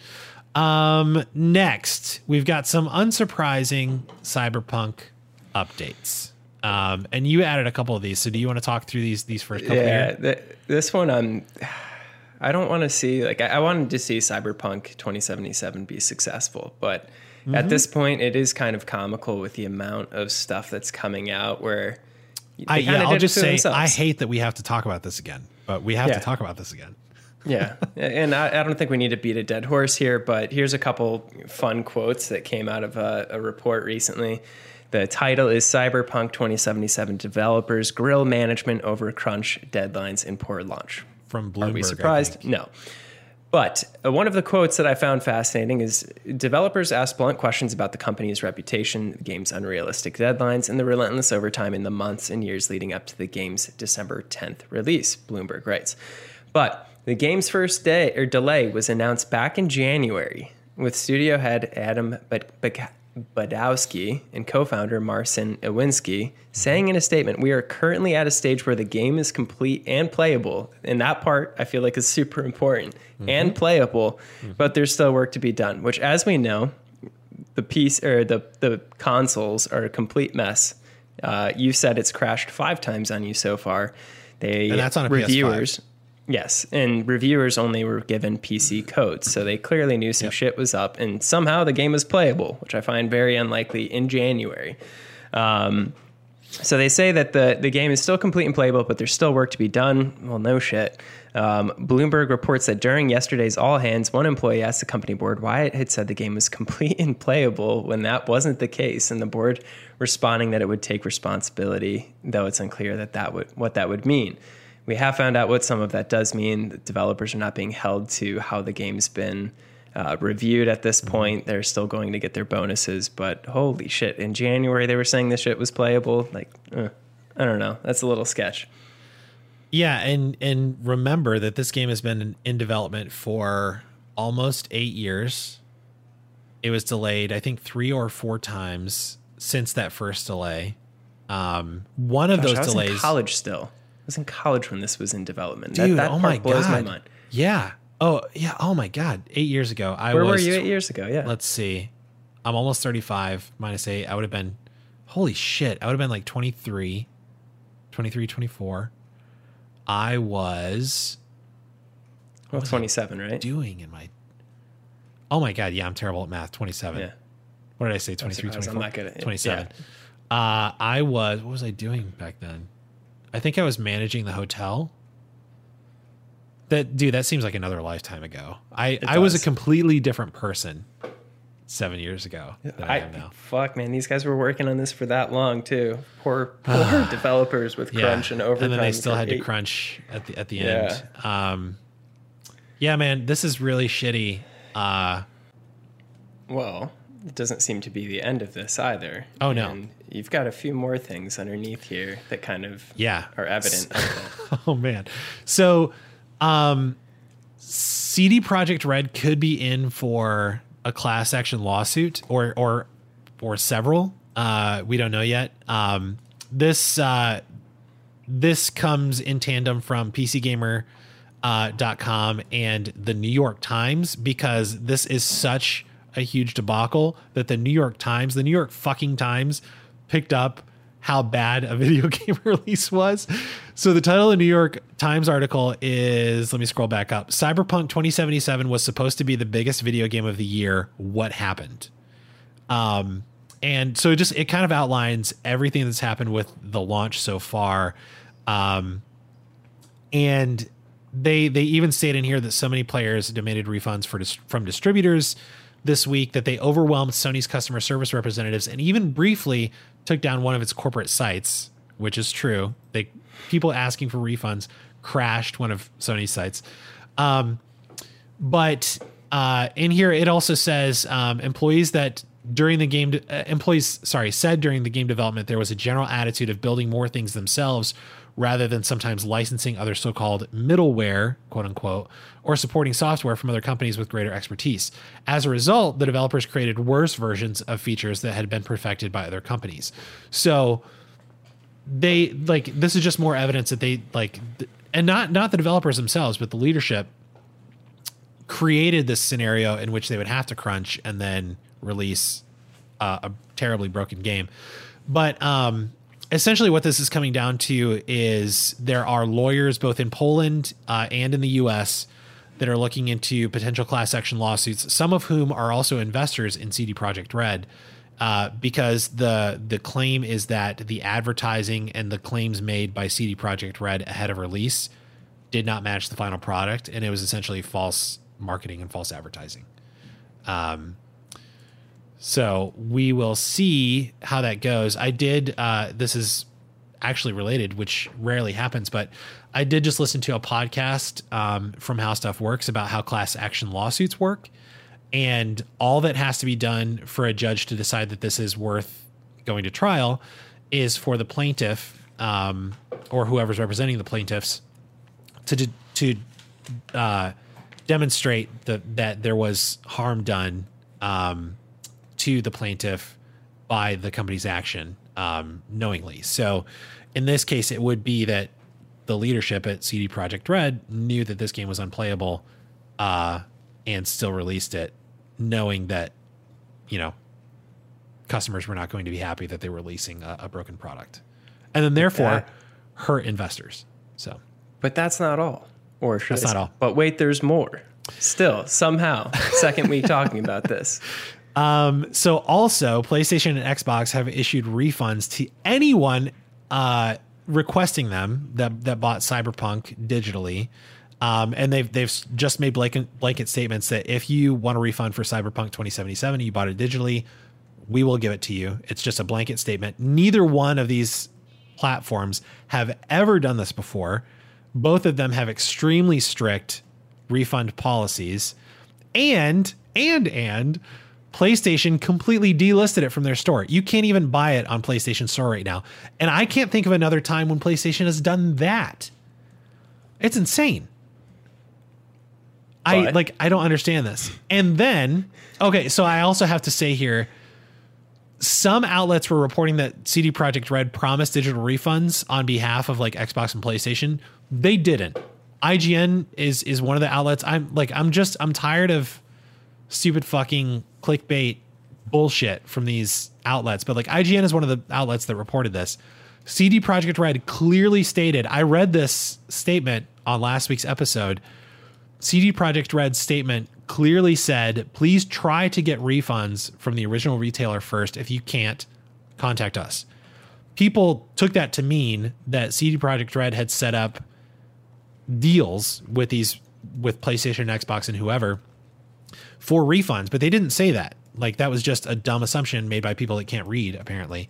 So th- this is all still shitty, but like CD Projekt Red, in their defense, did not ever say that. But um, they have gone on to say that if you cannot get refunds for whatever reason from either one of those places or whatever retailer you bought the the game from, um, they will refund physical copies out of their own pockets if they need to. So I would be lying if I said that I hadn't considered asking for a refund for the copy that I bought just out of principle, but I talked myself down from it because I was like, no, because I am going to keep the game. I am going to play it. Eventually, I'll enjoy it. I'm sure. So I'm not going to do it. I'll be, I'll be a, a more upstanding person than that. But, um, you, I, I think you can do that right now if you really want to. Uh, and just in short, they they released the the statement where they announced this that they released said um, in in part, uh, we've just started reaching out to people who sent us a message with a confirmation of receipt. Uh, we send these emails out in waves, so don't worry if you don't receive an answer immediately. Um, and then they said, um, we'd like you to know that our, our intention is for every owner of a physical copy or a digital copy bought at retail who has valid proof of purchase and sends us an email at helpmerefund at cdprojektred.com within the time window to receive a refund. Um, and so that, then they say, we will do this out of our own pocket if necessary, uh, if you're unable to obtain a refund from where you purchased it. So um, they are going out of their way to to make good on on some of this. Uh, I guess I on, think that's damage level. control. They have is- to. it is 100% 'Cause for the, sure. The fact that they have one lawsuit or two potentially, like, mm, there's going to be more stuff coming down the road, and anything that they do now is only going to CYA and cover their ass for potential, you know, just other lawsuits. Really, mm-hmm. Yeah, because so the the class action lawsuits that are being threatened right now, I think are, are from investors. But there is a situation, Evan, in where uh, in which people that bought the game that cannot play it, like you're out sixty or seventy or whatever dollars.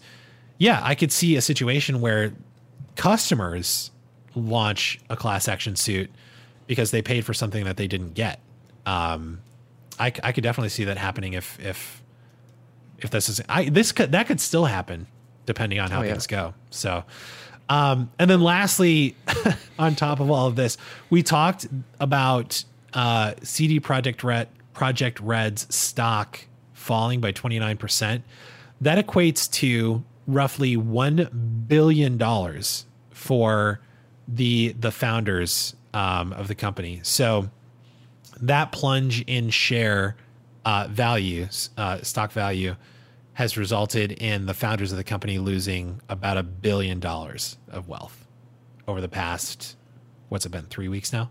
It launched on the 10th, two weeks, not even two weeks. So yeah, we, we thought that, or I did, that that this would just set a precedent that they'd continue to release broken games. But uh, it seems that this might not be the case. Uh, losing one be- billion dollars is not something to really cheer about. And No. uh, while they've made their marketing and developer costs already, you could have had one billion more.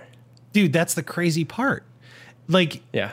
you, you I, I can't i'm not an expert but i can't remember again another time where a company has done this well at the release of a video game like a developer has done this well on release as far as like purchases go like that's a huge mm-hmm. influx of cash.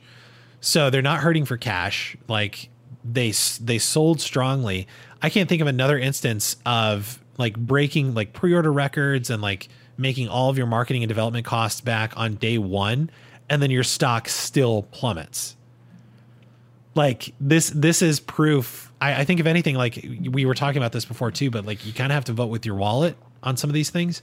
Yep. and i think this is further proof that that will indeed work. Like there's one language these companies speak and it's money. So if if you are hurting their bottom line then something will change. And yeah i think this may be this may be a case where it's hurting their bottom line enough that something something actually may change from this. Um, and I, I didn't put it in here, but I, I was reading a couple reports too that PlayStation and Xbox are both taking another look at their refund policies and their certification policies uh, for you know whether games even make it to market in the first place, because this game should not have. Um, and so we'll see what happens there too. Who knows? Like PlayStation and Xbox want to make their money too, so nothing may change on that front, but we'll see. Well, do you think that we'll, uh, do we close the case of Cyberpunk at this point? You know, two I- weeks in a row here. I would you hope know. so. I would hope so. I, I think unless something crazy happens over the next week and like, you know, before we record again, I think we're probably done talking about Cyberpunk for a while. I'm not going to play it for a while. So I hope that this is the last we have to talk about them for a while. Yeah, they're in trouble if they still have more coming up. Oh man. Um, and I, I feel bad. We were texting about this earlier, but I feel bad for Keanu Reeves too, uh, being attached to this mess. Although, like, it doesn't seem like any of the splash has has gotten to him. Like, he was just an actor in the game. It's not like he was like responsible for it. But I, I just feel I- bad that he's he's attached to like something that's going so shitty right now. Kinwabu's going to be just fine. Yeah, he's just it such a nice guy. I just I I wish this had gone better for his sake. But um speaking of celebrities and video games, Evan, how's that for a uh segue? Good segue. Um Vin Diesel we, we said we were going to talk about him. He uh, and we we talked about him last week being involved in Ark Survival Evolved 2. I think that's what they're calling it. Um, apparently, Vin Diesel, uh, and I knew this, but he's a bit of a gamer. He plays D and D. Um, he plays video games, and apparently, he was a huge fan of the first Ark game, uh, which is why he even got involved in the second. But apparently, uh, Studio Wildcard, who is the the developer that's working on this game um, and put out the first one, uh, they have hired Vin Diesel as an ex- executive producer on the game. But get this, Evan, not only executive producer, they have hired him as what they are calling the president of creative convergence. Yeah, I don't know what that. What do you think that means? Not a clue. But I, you know what I think it means? I think it means that in order to get him to come on board, they had to make up a bullshit oh god, position for him. am I gonna um, hate Vin Diesel now? I I mean, I, I don't I don't hate Vin Diesel. I think he's I think he's strange, but he's like you know I, I feel like he's fairly clean. I now that I'm saying this, somebody's probably gonna a, bring something. you to made a really good point though. He What so Vin, what's it going to take for you to get this deal here? We really want you to be one of our producers, executive producers for Ark 2. What's it going to take? Like I want to be president of what, what do you want to be the president of? Uh, uh, creative. All right, so we're going to create a title, creative convergence. Like Yeah. what in the hell does that even mean? I don't I don't think anybody knows what that means. I do What I kind of do authority know does he get? Huh? What kind of authority does he get with that too? Yeah, Are we just going to start seeing like Fast and Furious crossover with the survival game now? Like, I don't I don't know. I yeah, I, I don't know what this really means for the game. I do know that um they are developing that like animated series too that he's involved in. Uh and like a bunch of other celebrities, you know, we were out off a list last week. So I, I don't know if it has something to do with like bridging the game and that series. My, my assumption is this is just a bullshit title and they, they he's on board as an executive producer, which means that he's he's got money in the game now. Um, but he's also got some control over like the end result. Um, and he's he's not a stranger to being an an executive producer. He's he's produced I think all of the Fast and Furious movies um, since the first one. Uh, some of the Triple X movies, um, even maybe one or two of the Riddick movies too. Um, so he's like he's got experience in that in that realm, uh, not on video games, but um, he's he's done some producing before. So uh, yeah, I we'll see what happens with this game. it's But bring Vin- back up, uh, what was it? Vin the Diesel is a video game exec. And create a babysitter Oh, video yeah. game. oh my God. dude, can you imagine now that he's in video games? He's like, yeah, let's just make all my movies games. Yeah. Like we we have so much material. And I want to be the president of creative convergence of all of them. Uh, I just I one one time in my life I want somebody to make up a bullshit title like that for me, uh, just so I can just so I can be like, yeah, I'm the president of I don't know the universe. What are you going to be the president I, of, I can't I can't think of anything more bullshit than more creative thought. convergence. Honestly, uh, I'll I'll try and think of something though. Um, so yeah, Vin Diesel is a is a video game exec now, which is that's a fun world to live in. Um, just really quickly too uh, up next the game awards set some some uh records this year um the game awards this story comes from game informer sorry the last the last story came from gamesindustry.biz by the way um this story comes from game informer uh and the the game awards had 83 million live streams um, supporting this year's show. Um, the the viewership was up 84% year over year. Uh, and they at one point had 2.63 million viewers concurrently on Twitch, uh, which is more than double last year. Um, 9,000 co-creators uh, or creators co-streaming the show. Um, just like bre- breaking records left and right. Uh, you know, and and Tom Holland this year was involved. Keanu Reeves was involved. Eddie Vedder, um, you know, Nolan. North, uh, Troy Baker. Like they they kind of pulled out like you know the the London Philharmonic, um, you know, was was involved. So they they kind of pulled out all the stops.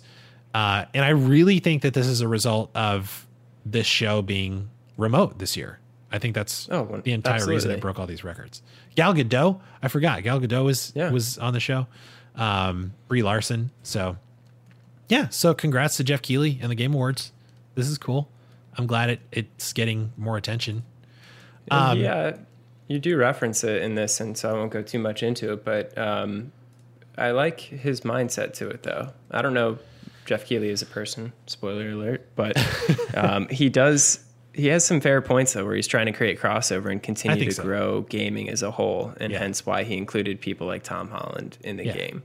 Yeah, he's just he's a thought that was he's a big like video game nerd. He just loves video games. Um, and I, I think it's obvious when he does these shows. He gets so he's like he's so like dorky. He's obviously like dorky and awkward, but he's also like a pretty charismatic person. And so like he's he's a great host because he's very excited, obviously, about his subject material. Um, he knows the industry. He's been in it for a long time.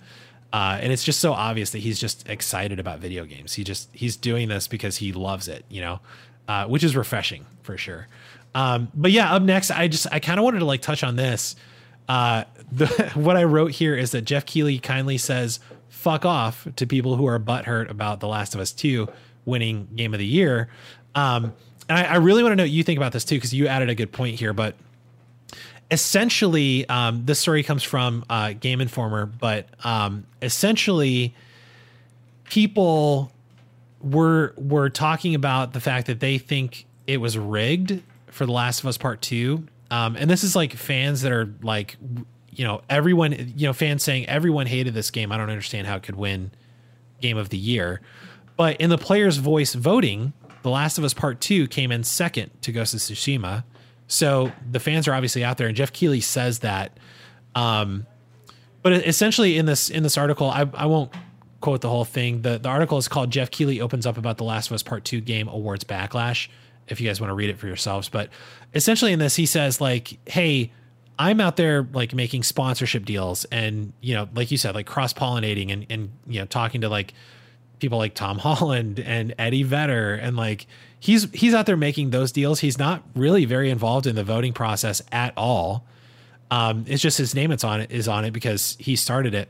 But people started doing this last year with Death Stranding and, and Kojima because he's very good friends with Kojima.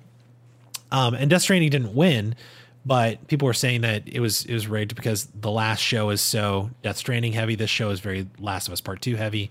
So it's just people that for some reason hate The Last of Us Part Two vocally, which I like. I just don't understand all that hate in the first place. But um, people are just it's the loudest in the room. It's it's just people like again. It goes like to the vote. The vote. The people voting came in second place. So who out there truly hates the game that much? And exactly. Like, I didn't leave a review for The Last of Us, but I thought it's and one it, of the greatest games of all time. Like yeah, and it sold incredibly well. It was incredibly right. well received critically and and by players. Like not all players, but like you know, it's got good Metacritic scores. So yeah, there's obviously love out there for this game. But um, you so you brought up a point here in the outline about you know crunch and developers and how it relates to awards, which Jeff yeah. Jeff Keighley also touched on. But I want to know what you think about that. Right. Well, that and that I, that was based on the um, in that interview too, which I thought was a little ironic that they mentioned about some of the backlash and some of the awards, but um, Kotaku and a couple of the I guess reviewers or whoever edit, editors of some sort were involved in this, but they they were they they said that they liked The Last of Us 2 and it wasn't that they were against it winning the game of the year. However, one award that they were somewhat against was the the best direction award. Um, and according to the Game Awards website, the Best Direction Award is given for, in quotes, outstanding creative vision and innovation in game direction and design. This description makes it clear that the responsibility for winning or losing this award rests squarely on the shoulders of the people in charge of leading development. I, I do have to agree with them in some uh, part as part of this, but in, in essence, what they're saying is that no game that required its developers to crunch, like The Last of Us Part 2 did, should be given the Best Direction Award. Um, and The Last of Us 2 took that award as well, among many others. Um, which I thought was a fair point. We talked about crunch the last time already.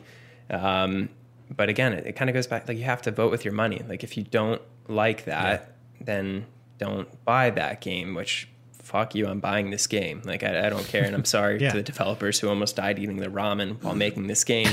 um, but like it's a great game. It's a yeah. really really good game, and it did not disappoint. And if you didn't like it, well, I think you're the minority. I'm sorry. Like that's clearly the case. Um, but I thought that was the one award. You know, I, I would have to agree with them that if that's what they're trying to do, um, but he does, like you said, he meant Jeff Keighley brings it up and he goes, it does kind of set a slippery slope though. When we start setting mm-hmm. regulations on these, it's going to start going down other paths. And I don't know if I want that because we already have enough of that too. Like yeah. maybe just keep like leave it open. Like you played the game. If you didn't know anything else about the background and, and such, yeah. Um, you know, I, I and he, he does the, say, the yeah, yeah. To your point, he says like you know, I, I in his in his mind, and I, I think I agree with him. This should be left completely up to the voting panel. Like, mm-hmm. if you're part of the voting panel and you have a problem with a game, you know, requiring crunch to be completed, then don't vote for it for that award. You know what I mean? Like, it's this. I agree that a game that requires crunch or unexpected crunch, like I, and I feel like best direction is a bad category for it, but there is no best production award, so mm-hmm. like it has to go under best direction.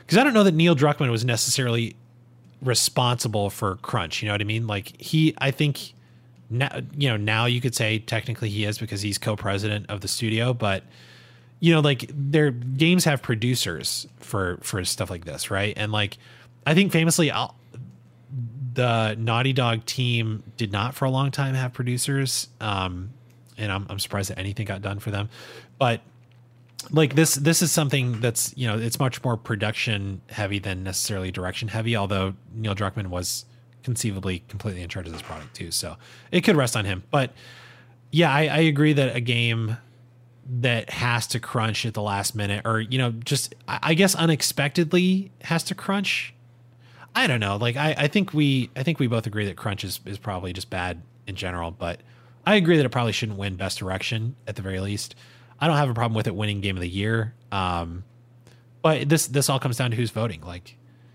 if you really have a problem with it, game outlets that have votes don't vote for a game like this for that award.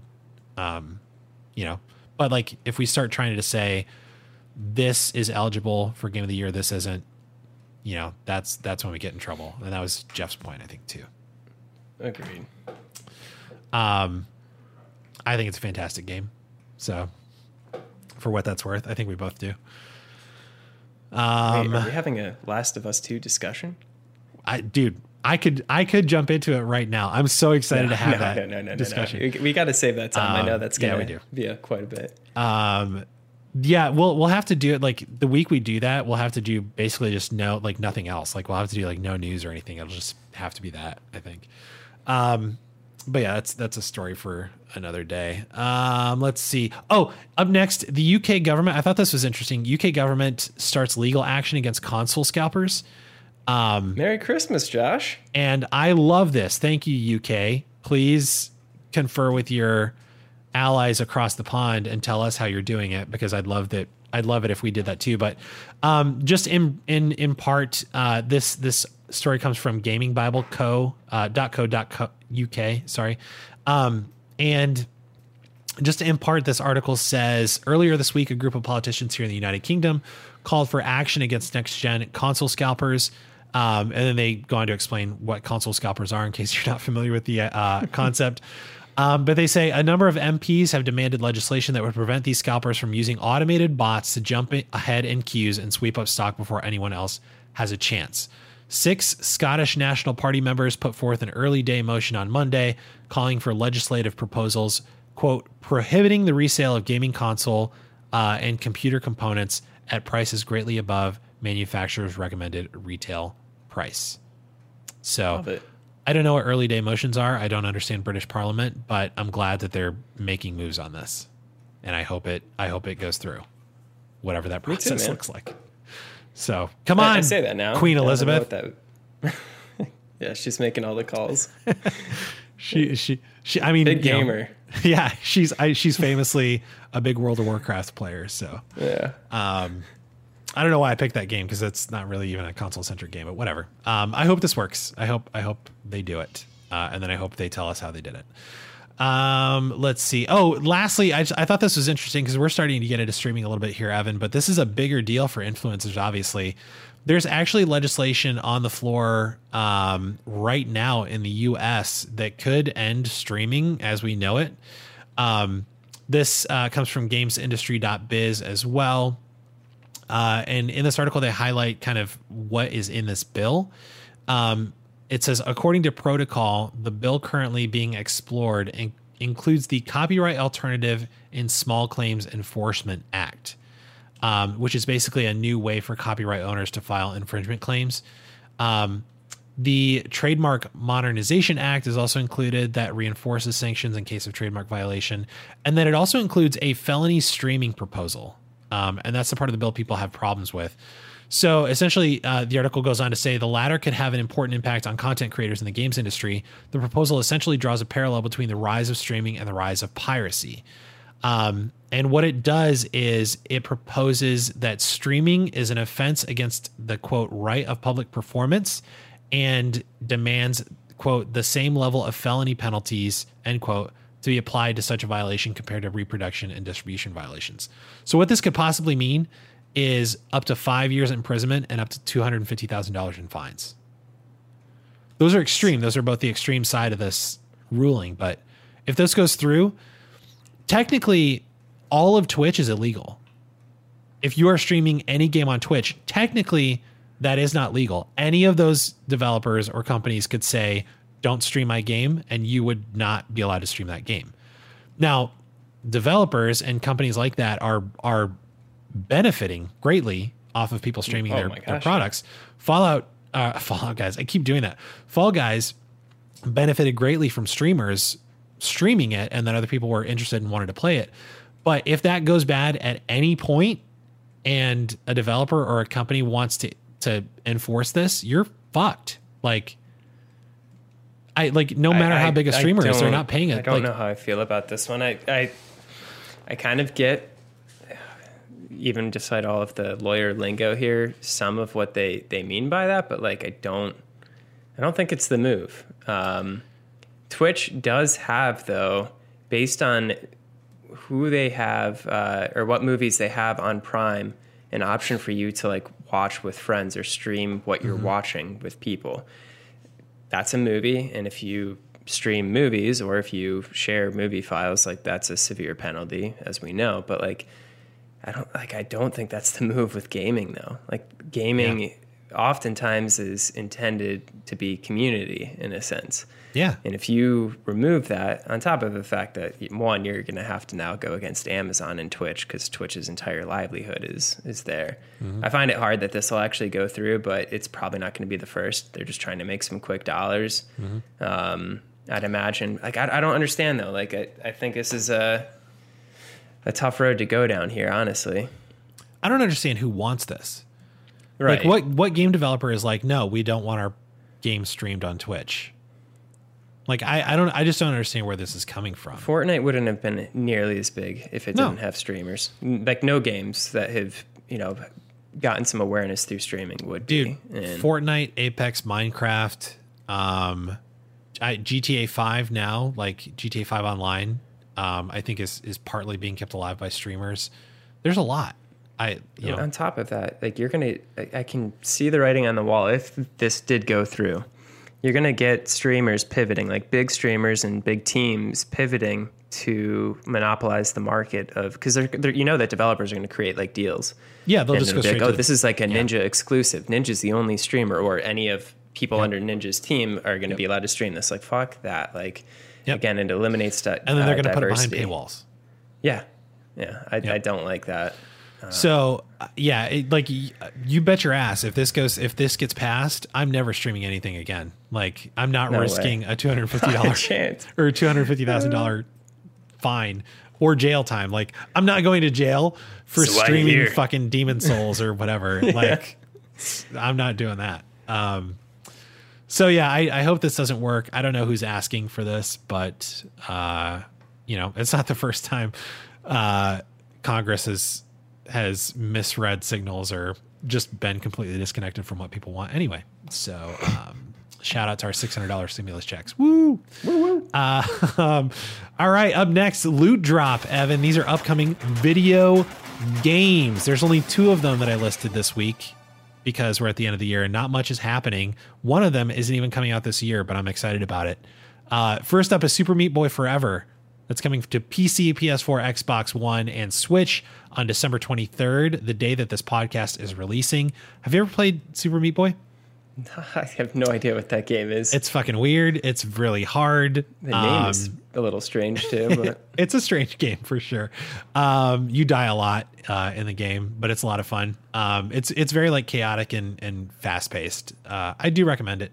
This looks better. It's it's it's more Super Meat Boy basically with with more features and, and abilities. I think. Um, and then next is Hitman Three coming to PC, PS5, Xbox Series X, PS4, and Xbox One, and Stadia on January twentieth. 2021. So that's a ways out, but I'm very, very excited for Hitman 3. Uh, I loved the first two, and Hitman 3, I think they said it's the conclusion uh, of this story. And uh, Agent 47 is teaming up with um, Lucas something. I can't remember. The antagonist from the first game. Uh, anyway, to, to kind of take out the whole agency. It looks very good. I never played those, but that's one of those games where I, I have gone down YouTube rabbit holes and just watched gameplay on it because some of the clips from there are hilarious, and some people are just there's the ideas that they have to go into stealth mode and what they're doing are pretty impressive. Yeah, I love it's it's such a cool I the only thing I didn't like about these releases was that they did them episodically. I hate games that release episodically, but um it like essentially the reason they're doing it is because you can replay the same level like hundreds of times and do things completely different just about every time. Um and so there's there's just so many creative ways to kill people and then some of them are just like like you said they're just downright hilarious. Like the, the game has such a good sense of humor about itself i think. Uh it's it's really really good. But it, it kind of stays true to that like hitman feel. Um it's serious when it needs to be serious but it takes itself you know not too seriously when it also needs to. I'm excited to see how it how it ends up. Um so that releases on january 20th and evan that brings us to the final boss Let me hear the let me hear the final boss laugh. Uh, yeah, there it is. There you go. Um. So any uh, we've we've got updates on quests and things like that. But any any takeaways from our convos today? Still don't buy Cyberpunk. Um, Don't do it. but as far as I mean, there's a lot of a lot of games that I'm excited about that are coming out here.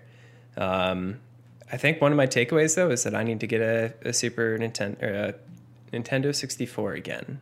Um, I just there's a lot of games on there that are just incredibly nostalgic.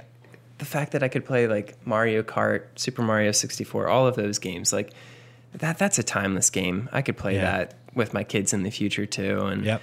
easiest games to fix too. If your game doesn't work, no other game can you just pull out the game, blow in it, and then you're good. Like Yep. they don't make systems like that anymore.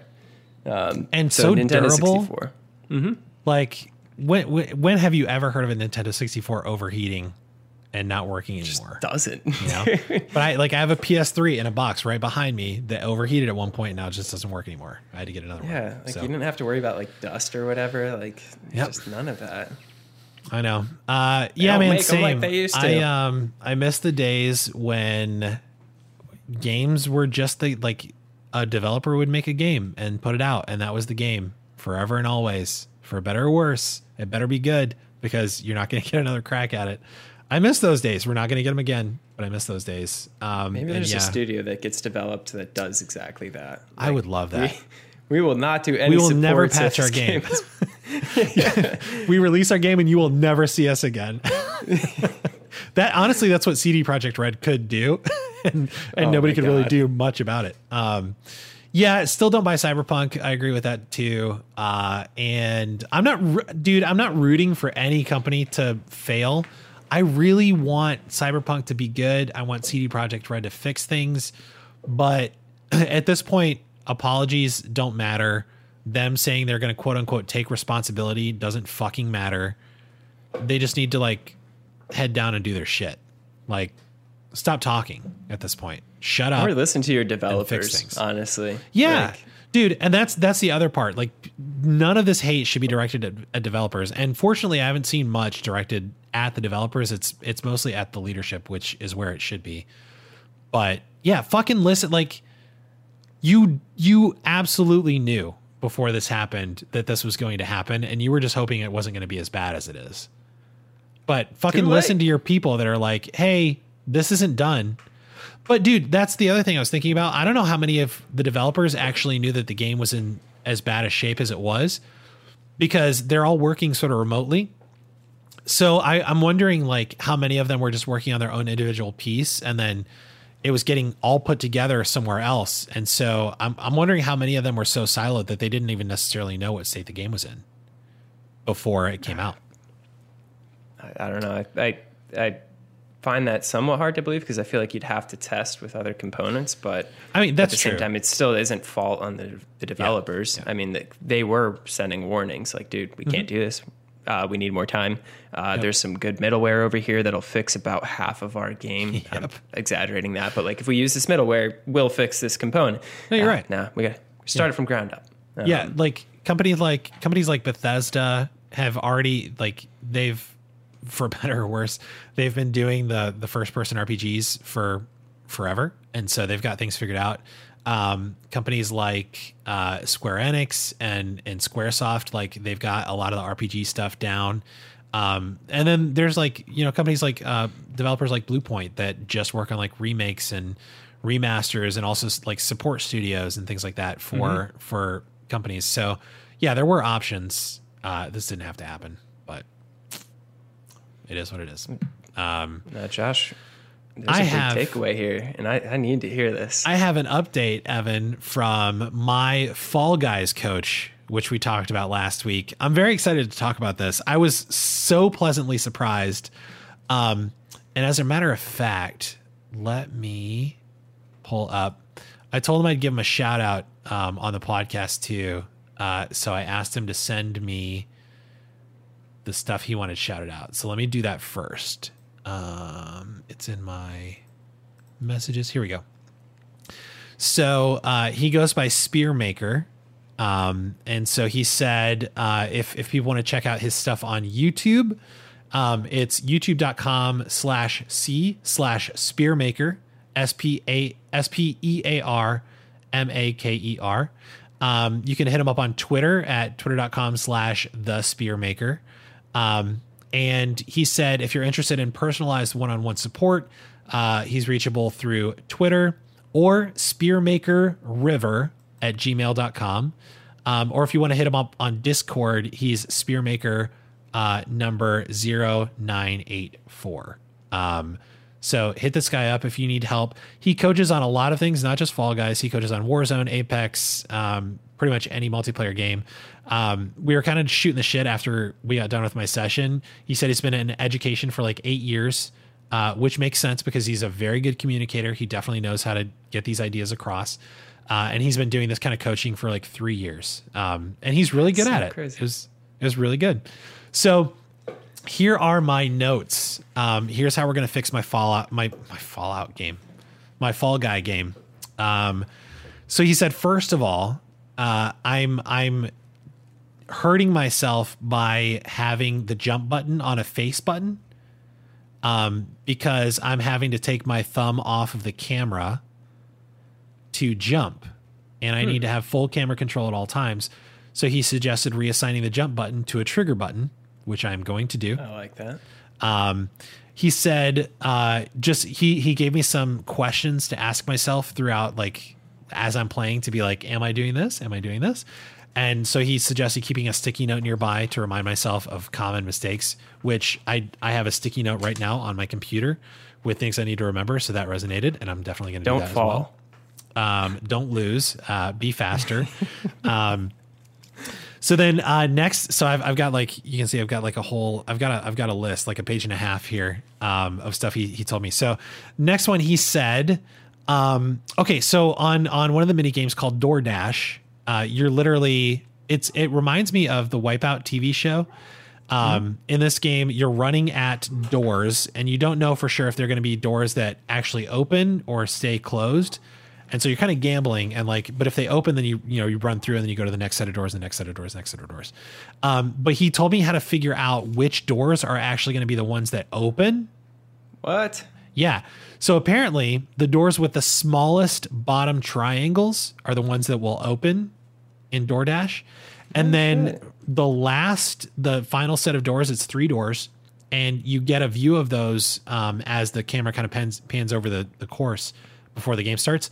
The shortest set of doors in that last three are the doors that will open. So some some free tips. I'm taking some notes here too. Yeah, yeah some free tips. Um, next, he said don't take a chance on your own in DoorDash. So like don't be the first one that jumps at a door in DoorDash. The object of that game is just to qualify. You don't need to win unless you're going for, for a speed run. Don't take chances. Let other people jump into the doors. If you're not sure about one, let somebody else go for it first.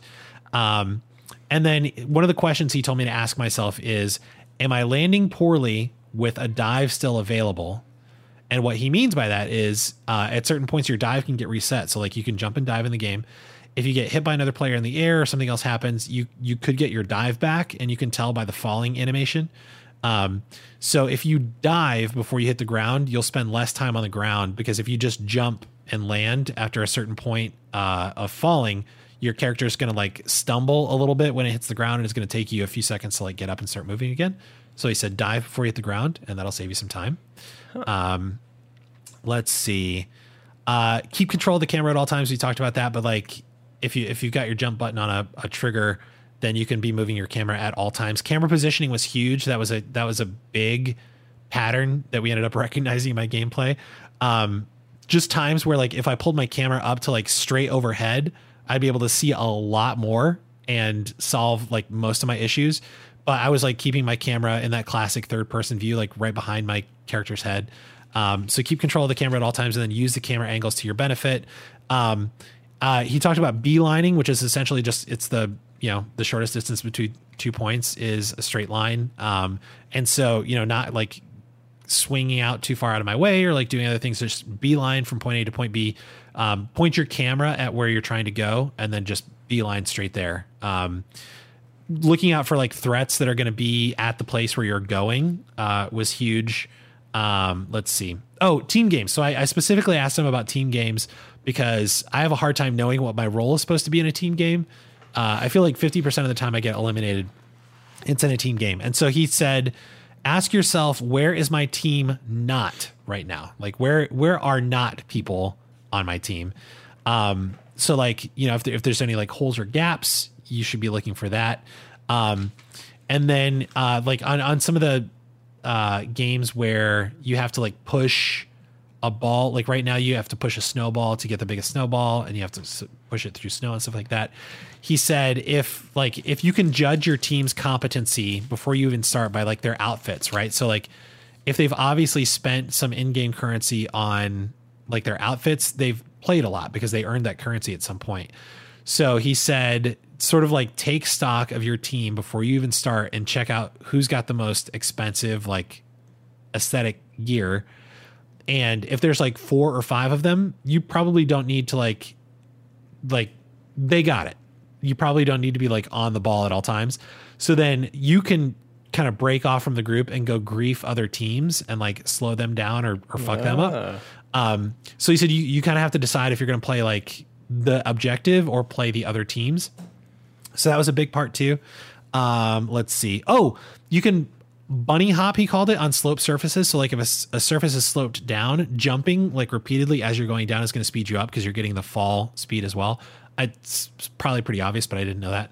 Um, in levels where it's like an obstacle course and you just have to race to the end, stick to edges wherever it's possible. Because if something's rolling at you, there's like a little triangle usually on the edge of the wall that you can like kind of dive through. Um, and you won't get hit or slowed down by whatever's rolling at you. Um, he made sure to, to drill this into my head too. Safe is better than fast. So, like in a situation where there's a portion of the course where you could go through, but there's also the chance that you'll just get knocked off the course and have to start over. It's always better to take the safer route, even if it seems like it's going to be longer, because you're going to get knocked off the course. So just go the safer route. You'll save yourself the time. Um, let's see. Um, oh, and then he talked about momentum canceling with the dive. It, it's kind of like what we already talked about, but like if you're if you're falling, uh, like a long way, if you dive at the last second, you can save yourself some time. Um, oh, and then he made a good point. So in in the games where you have to like gather eggs and put them in a basket, or you have to keep balls in your area or something like that, he said if you're if you're not confident in your ability to like steal balls or bring balls to your area, if all you're doing is guarding a ball or an egg or whatever the case may be, that automatically makes you worth at least one point to your team. So if you're not confident in your ability to go get stuff and bring it back, just guarding one makes you worth a point already, and sometimes that's that's better than than losing all your shit. So, um, so yeah, I, I think it was worthwhile. It was a sixty. Oh, I think I just broke something. Um, it was a sixty minute session, and there we go. I can hear again. It was a sixty minute session. Um, and then yeah, we we just kind of shoot shot the shit afterwards, and I told him I'd shout him out. So That, uh, hit up Spearmaker. Yeah, I was gonna say I was somewhat surprised, uh, but within like minutes of you starting it, you, you texted me and you're like, "He's actually really good," and I was like, "Well, that's a, a good Yeah. update, though." I was pleasantly Um, surprised. Yeah, I'd be curious about some of his other trainings, and maybe I will hit up Spearmaker here. I, I know I kind of want to hit him back up for like Warzone or My friends are making fun of me in my gameplay of Warzone. Can you help me? I like I'm just ashamed of it, honestly. but um yeah, so it was it was a really good uh it was a really good experience. I'll actually link his stuff too um in the show notes if you guys want to hit him up. But um uh, and then we already talked about the fact that I got the Warzone Green Loot Challenge. But Evan, we have another quest that we have to complete this week, and that is video game Who Am I? I'm very excited. Oh yeah. Okay, Evan. So who do you want to guess first, or do you want me to guess first? I'm nervous about guessing first here, but uh, I kind of want to see how I do. So All right. I'm, I'm willing to, to take the challenge here. Okay, so it's uh, again, so so the listeners um, are clued into what we're doing. This is classic twenty questions rules. Uh, so I have picked a character from all of video games, and Evan needs to guess who I am based on my answers to his yes or no questions. Uh, but we have provided five possible hints um, for uh, for each of us to help us get there if we need them. Um, and so then at the end, we'll tally up how many questions it took to get the answer and how many hints were used. Um, and we'll see we'll see who the better guesser is. All right. So anytime you're ready. Okay. Um, are they exclusive to a particular gaming console system? Um like a are they exclusive to a platform? Right. So, exactly. Yes. Yeah, I would say yes. Yes. I asked that question. And as soon as I asked it, I realized that question's not going to really unlock too much more information for me. So there, consider that a burned question. Um, eh, oh gosh, is your character human? No. Okay, not human. They are exclusive potentially to a platform here. Um, did your character have any movies, to the best of your knowledge, made based on them, or shows?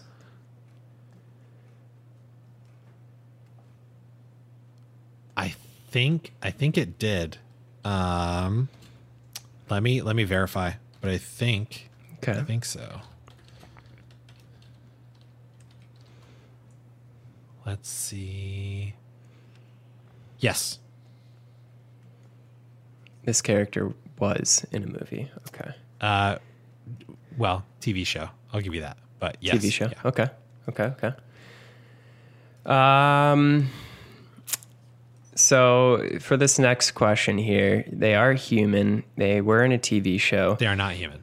Uh, they are not human. They're not. I'm gonna write that down. Not human. Um. In the oh, man. So, you know, you've got Last of Us. It's like, I'd say a realistic type of game. Um, versus maybe let's say Super Mario. Like Super Mario is human, but uh, more of like an animated actual game, even though all games are truly animated.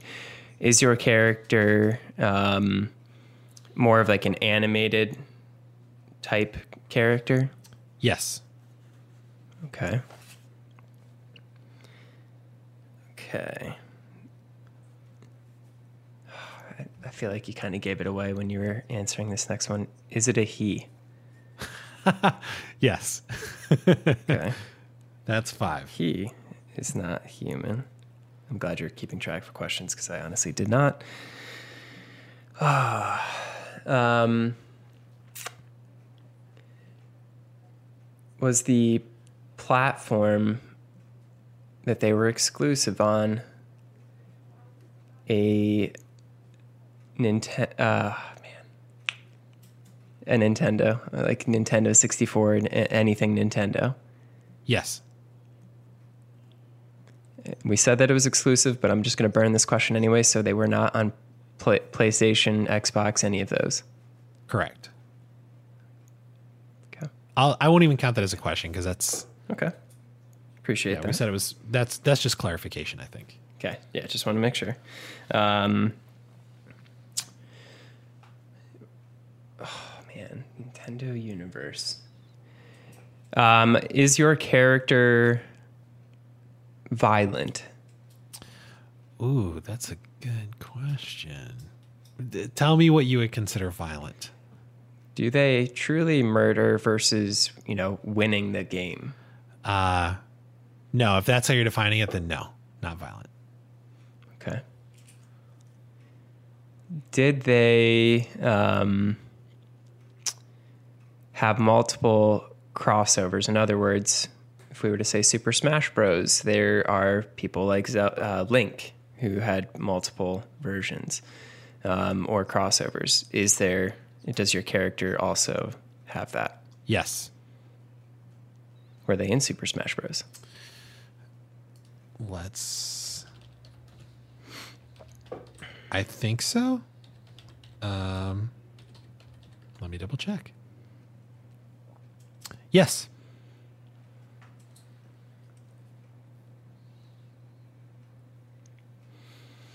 Hmm.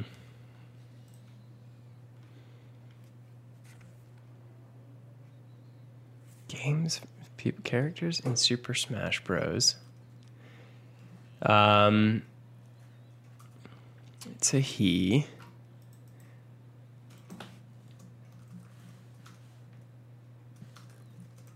Ah, What other?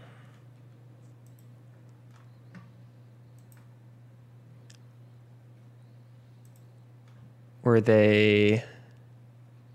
Oh God, I forgot Super Smash Bros. has had so many new characters come out. um,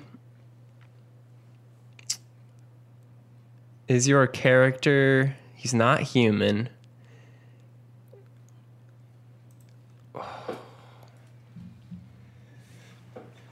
Is he um, of a species that exists on planet Earth as well, Yes. like an actual species. Yes. That's 10. Um, does this character is it Star Fox? No. Shit. Okay. I guess I am I allowed to ask that question? That, that is that considered just one of my questions since it's not accurate? Yeah, we'll just we'll just count it as a question. Okay. I, I, I honestly haven't played this game in a while, so okay. Okay. Okay. Okay. Oh. Um.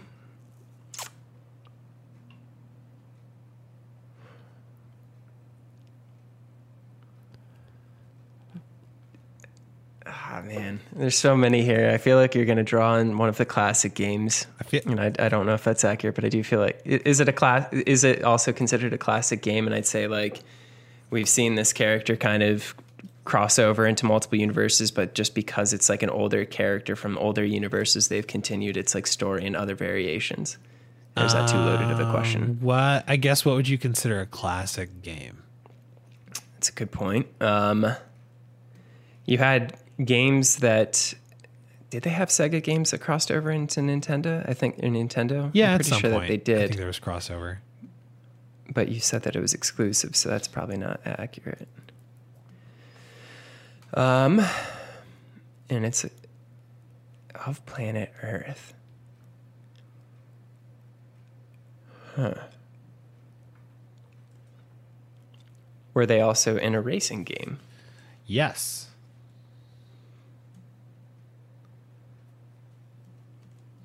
Is your character a primate? Yes. Is your character Donkey Kong? No. Diddy Kong? Yes. Woo! It is Diddy Kong. You did it in 15 questions with no Ah, that's close. hints. It's close. All right, just just in case you needed them, here's the hints that I had. Ready? Okay. The hints that I had for you is um the first one was he has a famous uncle, because Donkey Kong is his uncle. Um, The second one was that he's his first appearance was as a sidekick. The third one was that he raced competitively. Uh, so that probably would have like clued you in pretty been- quick. yeah. Um, rarely wears pants, and the last one is that he's a big Nintendo fan because his hat is a Nintendo hat. Um, well done. 15 questions, no hints. Good job. Yeah. Um, No, this is tough. It's tough. All right, I'm excited. I'm excited. All right, here goes. Here goes my my question number one is, uh, are you human? No. Okay.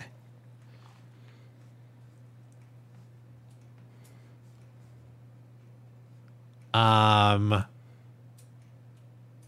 let's see. Was your first appearance before the year 2000? Um, I believe so, but let me fact check for you. Um, yes. All right. Was your first appearance on a cartridge based video game? Um, like Nintendo 64 style, right? Yeah, Not just like, a anything, disc. not a disc. Yeah. Yes, I believe so. Let me just double check that. Man, but not a human. Yes, it. Yes. All right. Um Do you drive a vehicle? This character does have a vehicle, yes. That's three questions. Are we on the same track here? Correct or four? Oh no, I think that was It's not that human. was 5 honestly. Okay. He's not human. He predates 2000s cartridge based game. Um, he does ride a vehicle. And what was the fifth one? Oh, maybe it was just 4. I thought it was 5. Did I ask something else? Yeah, maybe it was just I- four questions. No, I think that was four. Yeah, we'll go with that. Um, not human. He does have a vehicle.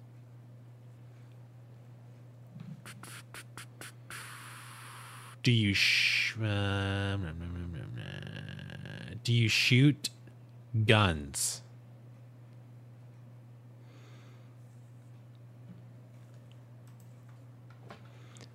Um, I would say no, Okay. but can shoot guns. Hmm. Okay. Interesting. Which I hope that wasn't too much of a, a giveaway either. I should just stop talking because I feel like any statements I make after only. Um, do you feel like you said it he has this character has a vehicle. Do you primarily not use your vehicle? Um, in the games that I'm familiar with, pri- like the primary games that I first saw this character, they did not use a vehicle. Okay. But has a vehicle. That's throwing me Yes. off. That's through the history of me reading on this character. Hmm. so that's six, I believe. Let's see.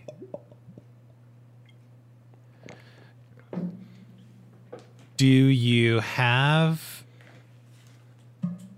Are you in a game that is on current consoles, meaning like Xbox One, PS4, PS5, Xbox Series X? Or Switch, I guess. Um, Switch, probably. Yeah, it should be. Yes. Okay.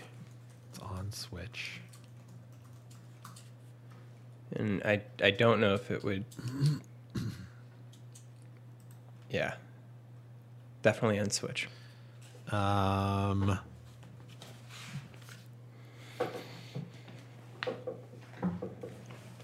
Oh. Oh no.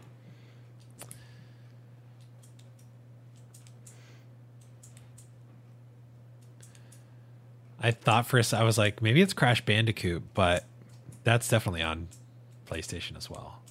Um, but was Crash Team Racing for a second, so I was like, hmm. Um, let's see. Who could it be? Uh, do you appear in any of the Mario video games? Um, I have to Google that.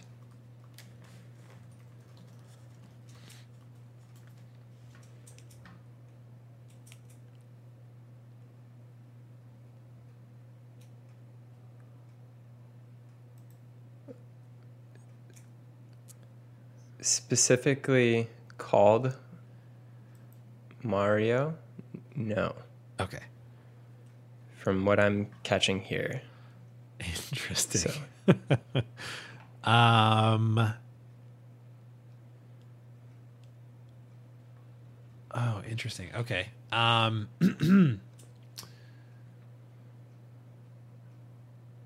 do.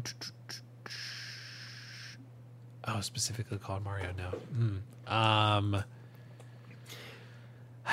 And if that one, like that one, I'd be willing to kind of like consider because like I, there might be stuff that I'm just not catching, but from what I've read here, no. Yeah. I, I mean that's I think that's a good enough answer. It's not like a it's not like a main Mario video game. Right. Um, if it if there is one. Um, man, I haven't like I haven't like struck on a line of questioning yet that is like cluing me in or or helping me a lot. Uh, well, you're you're at. I have eight now. I believe that was your eighth asked it. question. Yeah, I think I think you're right. So, Um, all right. Gary, you could be given a hint. is this well i'll use one of yours uh it's it's not a human. So is this a species that actually exists on the planet earth?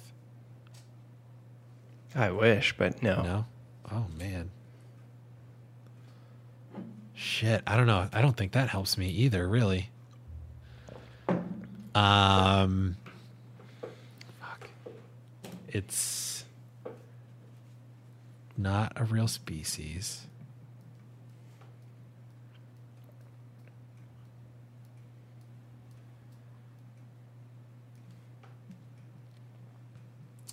uh is are are you exclusive to Nintendo? Um. No, primarily, but has been uh, or has appeared on like the arcade style games too. Okay. If this literature is to be accurate, Oh, I figured those were going to be questions, so I was like trying to do as much research as I could on this said person Oh man. or thing. All right. Uh I I think I think I need my first hint. Okay. Um, I'm willing to to work. You, you've helped me clarify a few things, but let me know if this needs to be unboxed a bit more. Um, okay. By the way, it was not arcade. It, it no, there was some arcade, but there was also like anime pinball as well. So that's I wanted to clarify that, but. Um,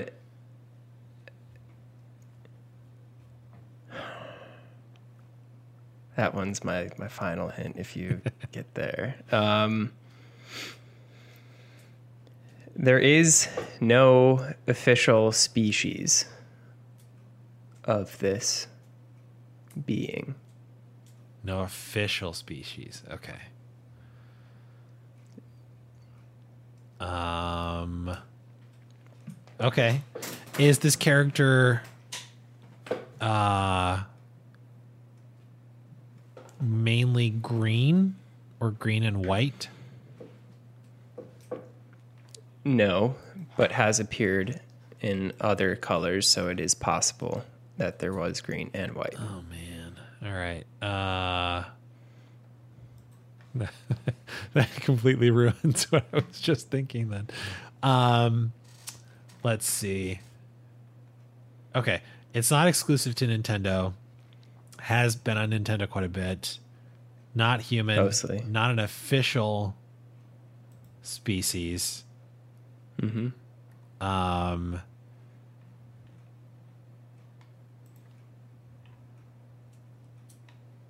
man, I'm having a hard time thinking of what it might be. Uh, primarily does not have a vehicle, so it's not any of the Star Fox cast. It's not. Um, let's see. It's not Sonic. It's not Tails. It's not. Um, it's not Yoshi. It's not Bowser. Uh, uh, uh, uh, uh, are you a main character or like a sidekick or side character? I guess are you are you a main character? I'll just make my question that. Um, depending on the game, yeah. Well, shit. Um, are you? That was what? Oh, are you on eleven right now? I think that was twelve. twelve. Okay. Are you male? Yes. From. Yes. Yes. Okay. Um.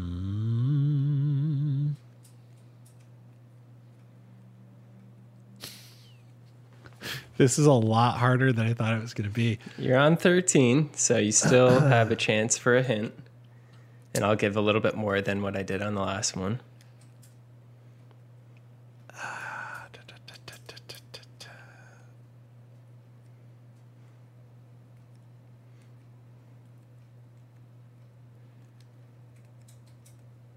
Can shoot a gun, but doesn't shoot guns.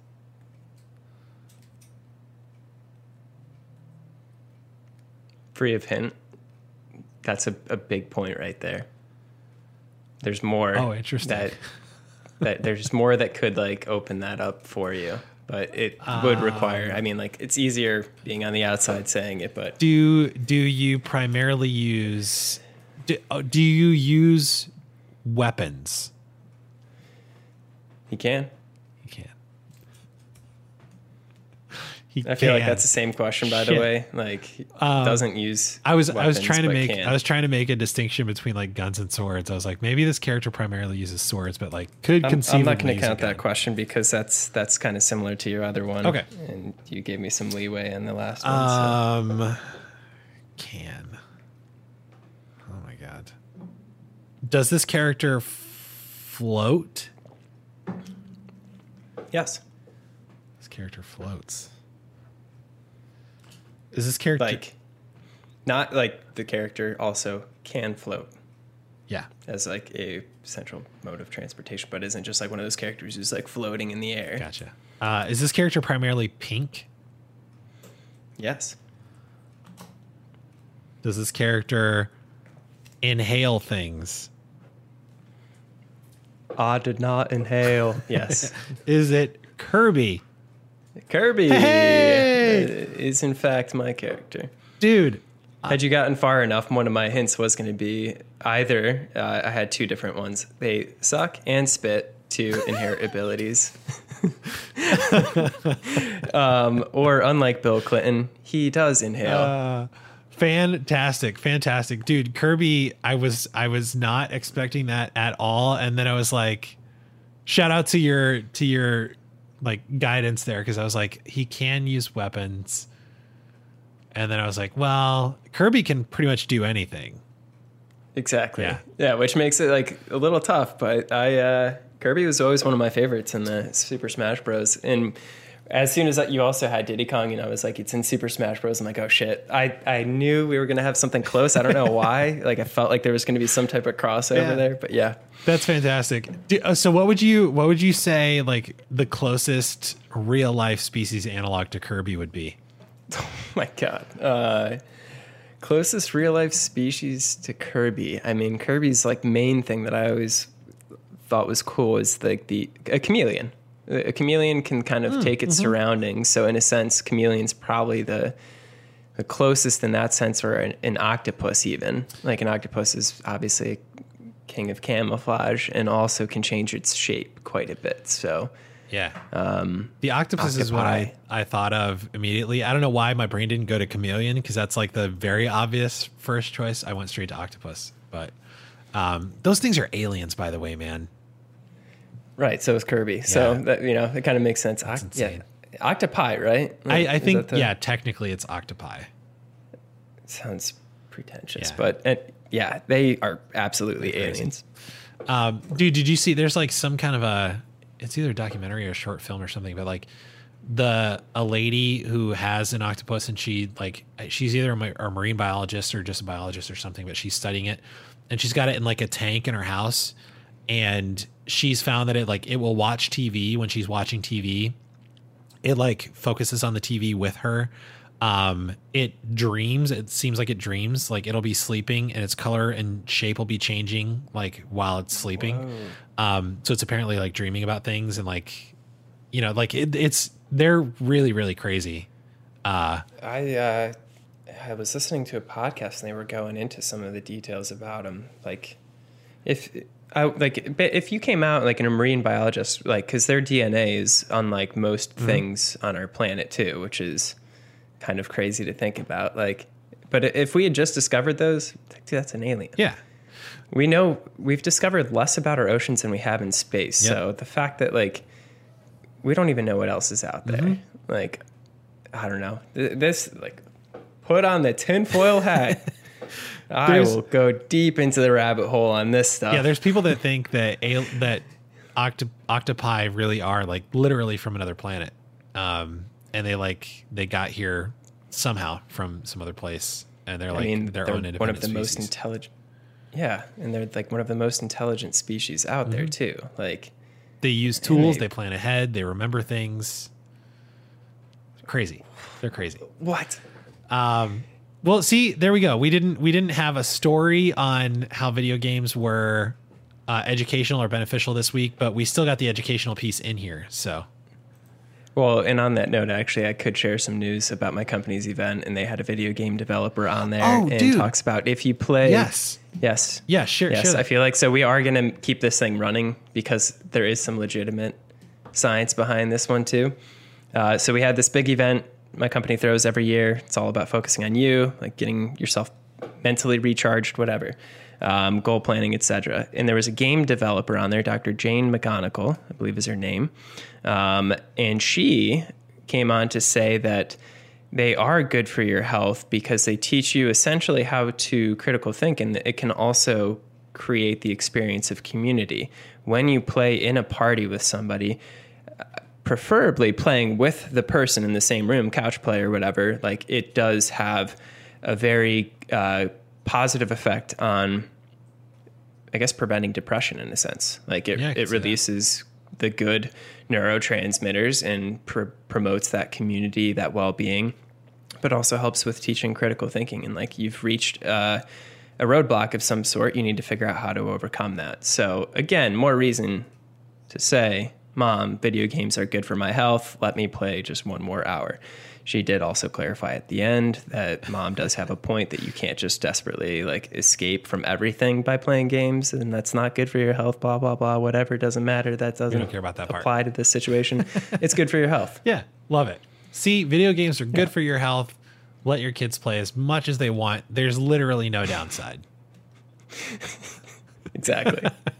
Uh, well, cool, man. Yeah, I um, I'm excited. You sent me a link. I'm excited to go back. Is it like can you, you can watch it afterwards? I'm assuming too, right? Like stream it after. after oh yeah, yeah. It should be up for a while. I'm excited to go back and and watch that because it's very interesting. Um, all right, upcoming quests, Evan. Let's see. We've got um, I think the ones that we could possibly do this coming week is either finish a game this week or see who can get the most concurrent views on a stream this week.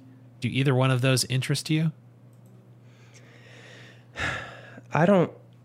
I, I would lean towards finishing a game. There's probably very little chance that I'm actually going to finish Red Dead Redemption. I've heard that game is very It's long. I would say if you just started it, yeah, you probably won't. And I, I wouldn't want you to like rush through that game either. and that's what I mean. Like, I don't know if I'm going to rush through either of these games currently. So I, I, I'll probably have to lean on the streams, but I also think we need to add more types of quests here to this. Yeah. Um, So why don't we go with the streams for now? But we'll also potentially revise this uh, if we can come up with a few more. Yeah, I agree. Um We could do a riot shield Warzone type of thing, and it depends on how war zoned out you might be at this point. If you are. like uh what do you mean like a, a riot shield build? riot like you have shield to have a riot Warzone shield? victory. Yes, a riot shield primarily, and I should say riot shield plus like Kali sticks or a knife. Like you are not Oh, using shit. any guns. You can have like your stun grenades and everything, smoke grenades, whatever you want, but Oh, you can't use a true gun. Okay, I like it. I'm down. All right. All right. Let's do So riot shield. Yeah, you got it. All right, yeah. A riot shield slash melee victory. I like it. That's gonna be tough. Too. Yeah, that's gonna be real tough. It's gonna be tough. All right, yeah. We we uh we may be relying on teammates to carry us for that, but we'll try it. Um, sweet. And then we do have some we do have some upcoming ones. We'll we'll talk about those later um, when we're able to do those. But uh, yeah, I'm excited about those too. Um, and then we're probably going to stream a little bit. So um, you know, check us out on Mondays if you want to join some streams or play with us. Um, I think that's all we have. If you have any questions or comments, ideas, if you just want to talk at us, uh, you can hit us up at Gmail, um, casualsweatspod at gmail.com. You can hit us up on Facebook at facebook.com slash casual sweats pod. Uh, Evan said he's willing to give out his personal phone number. Um, if, if you guys want to just text him at all hours of the night. Uh, Yep. Thank you, listeners, for listening. Evan, thanks for thinking that I would know enough about human biology to consult me about that mole on your butt, but I think you just need to have it checked out by a doctor, probably at this point. Uh, That's always the best. And that's it for this episode. Stay sweaty, friends.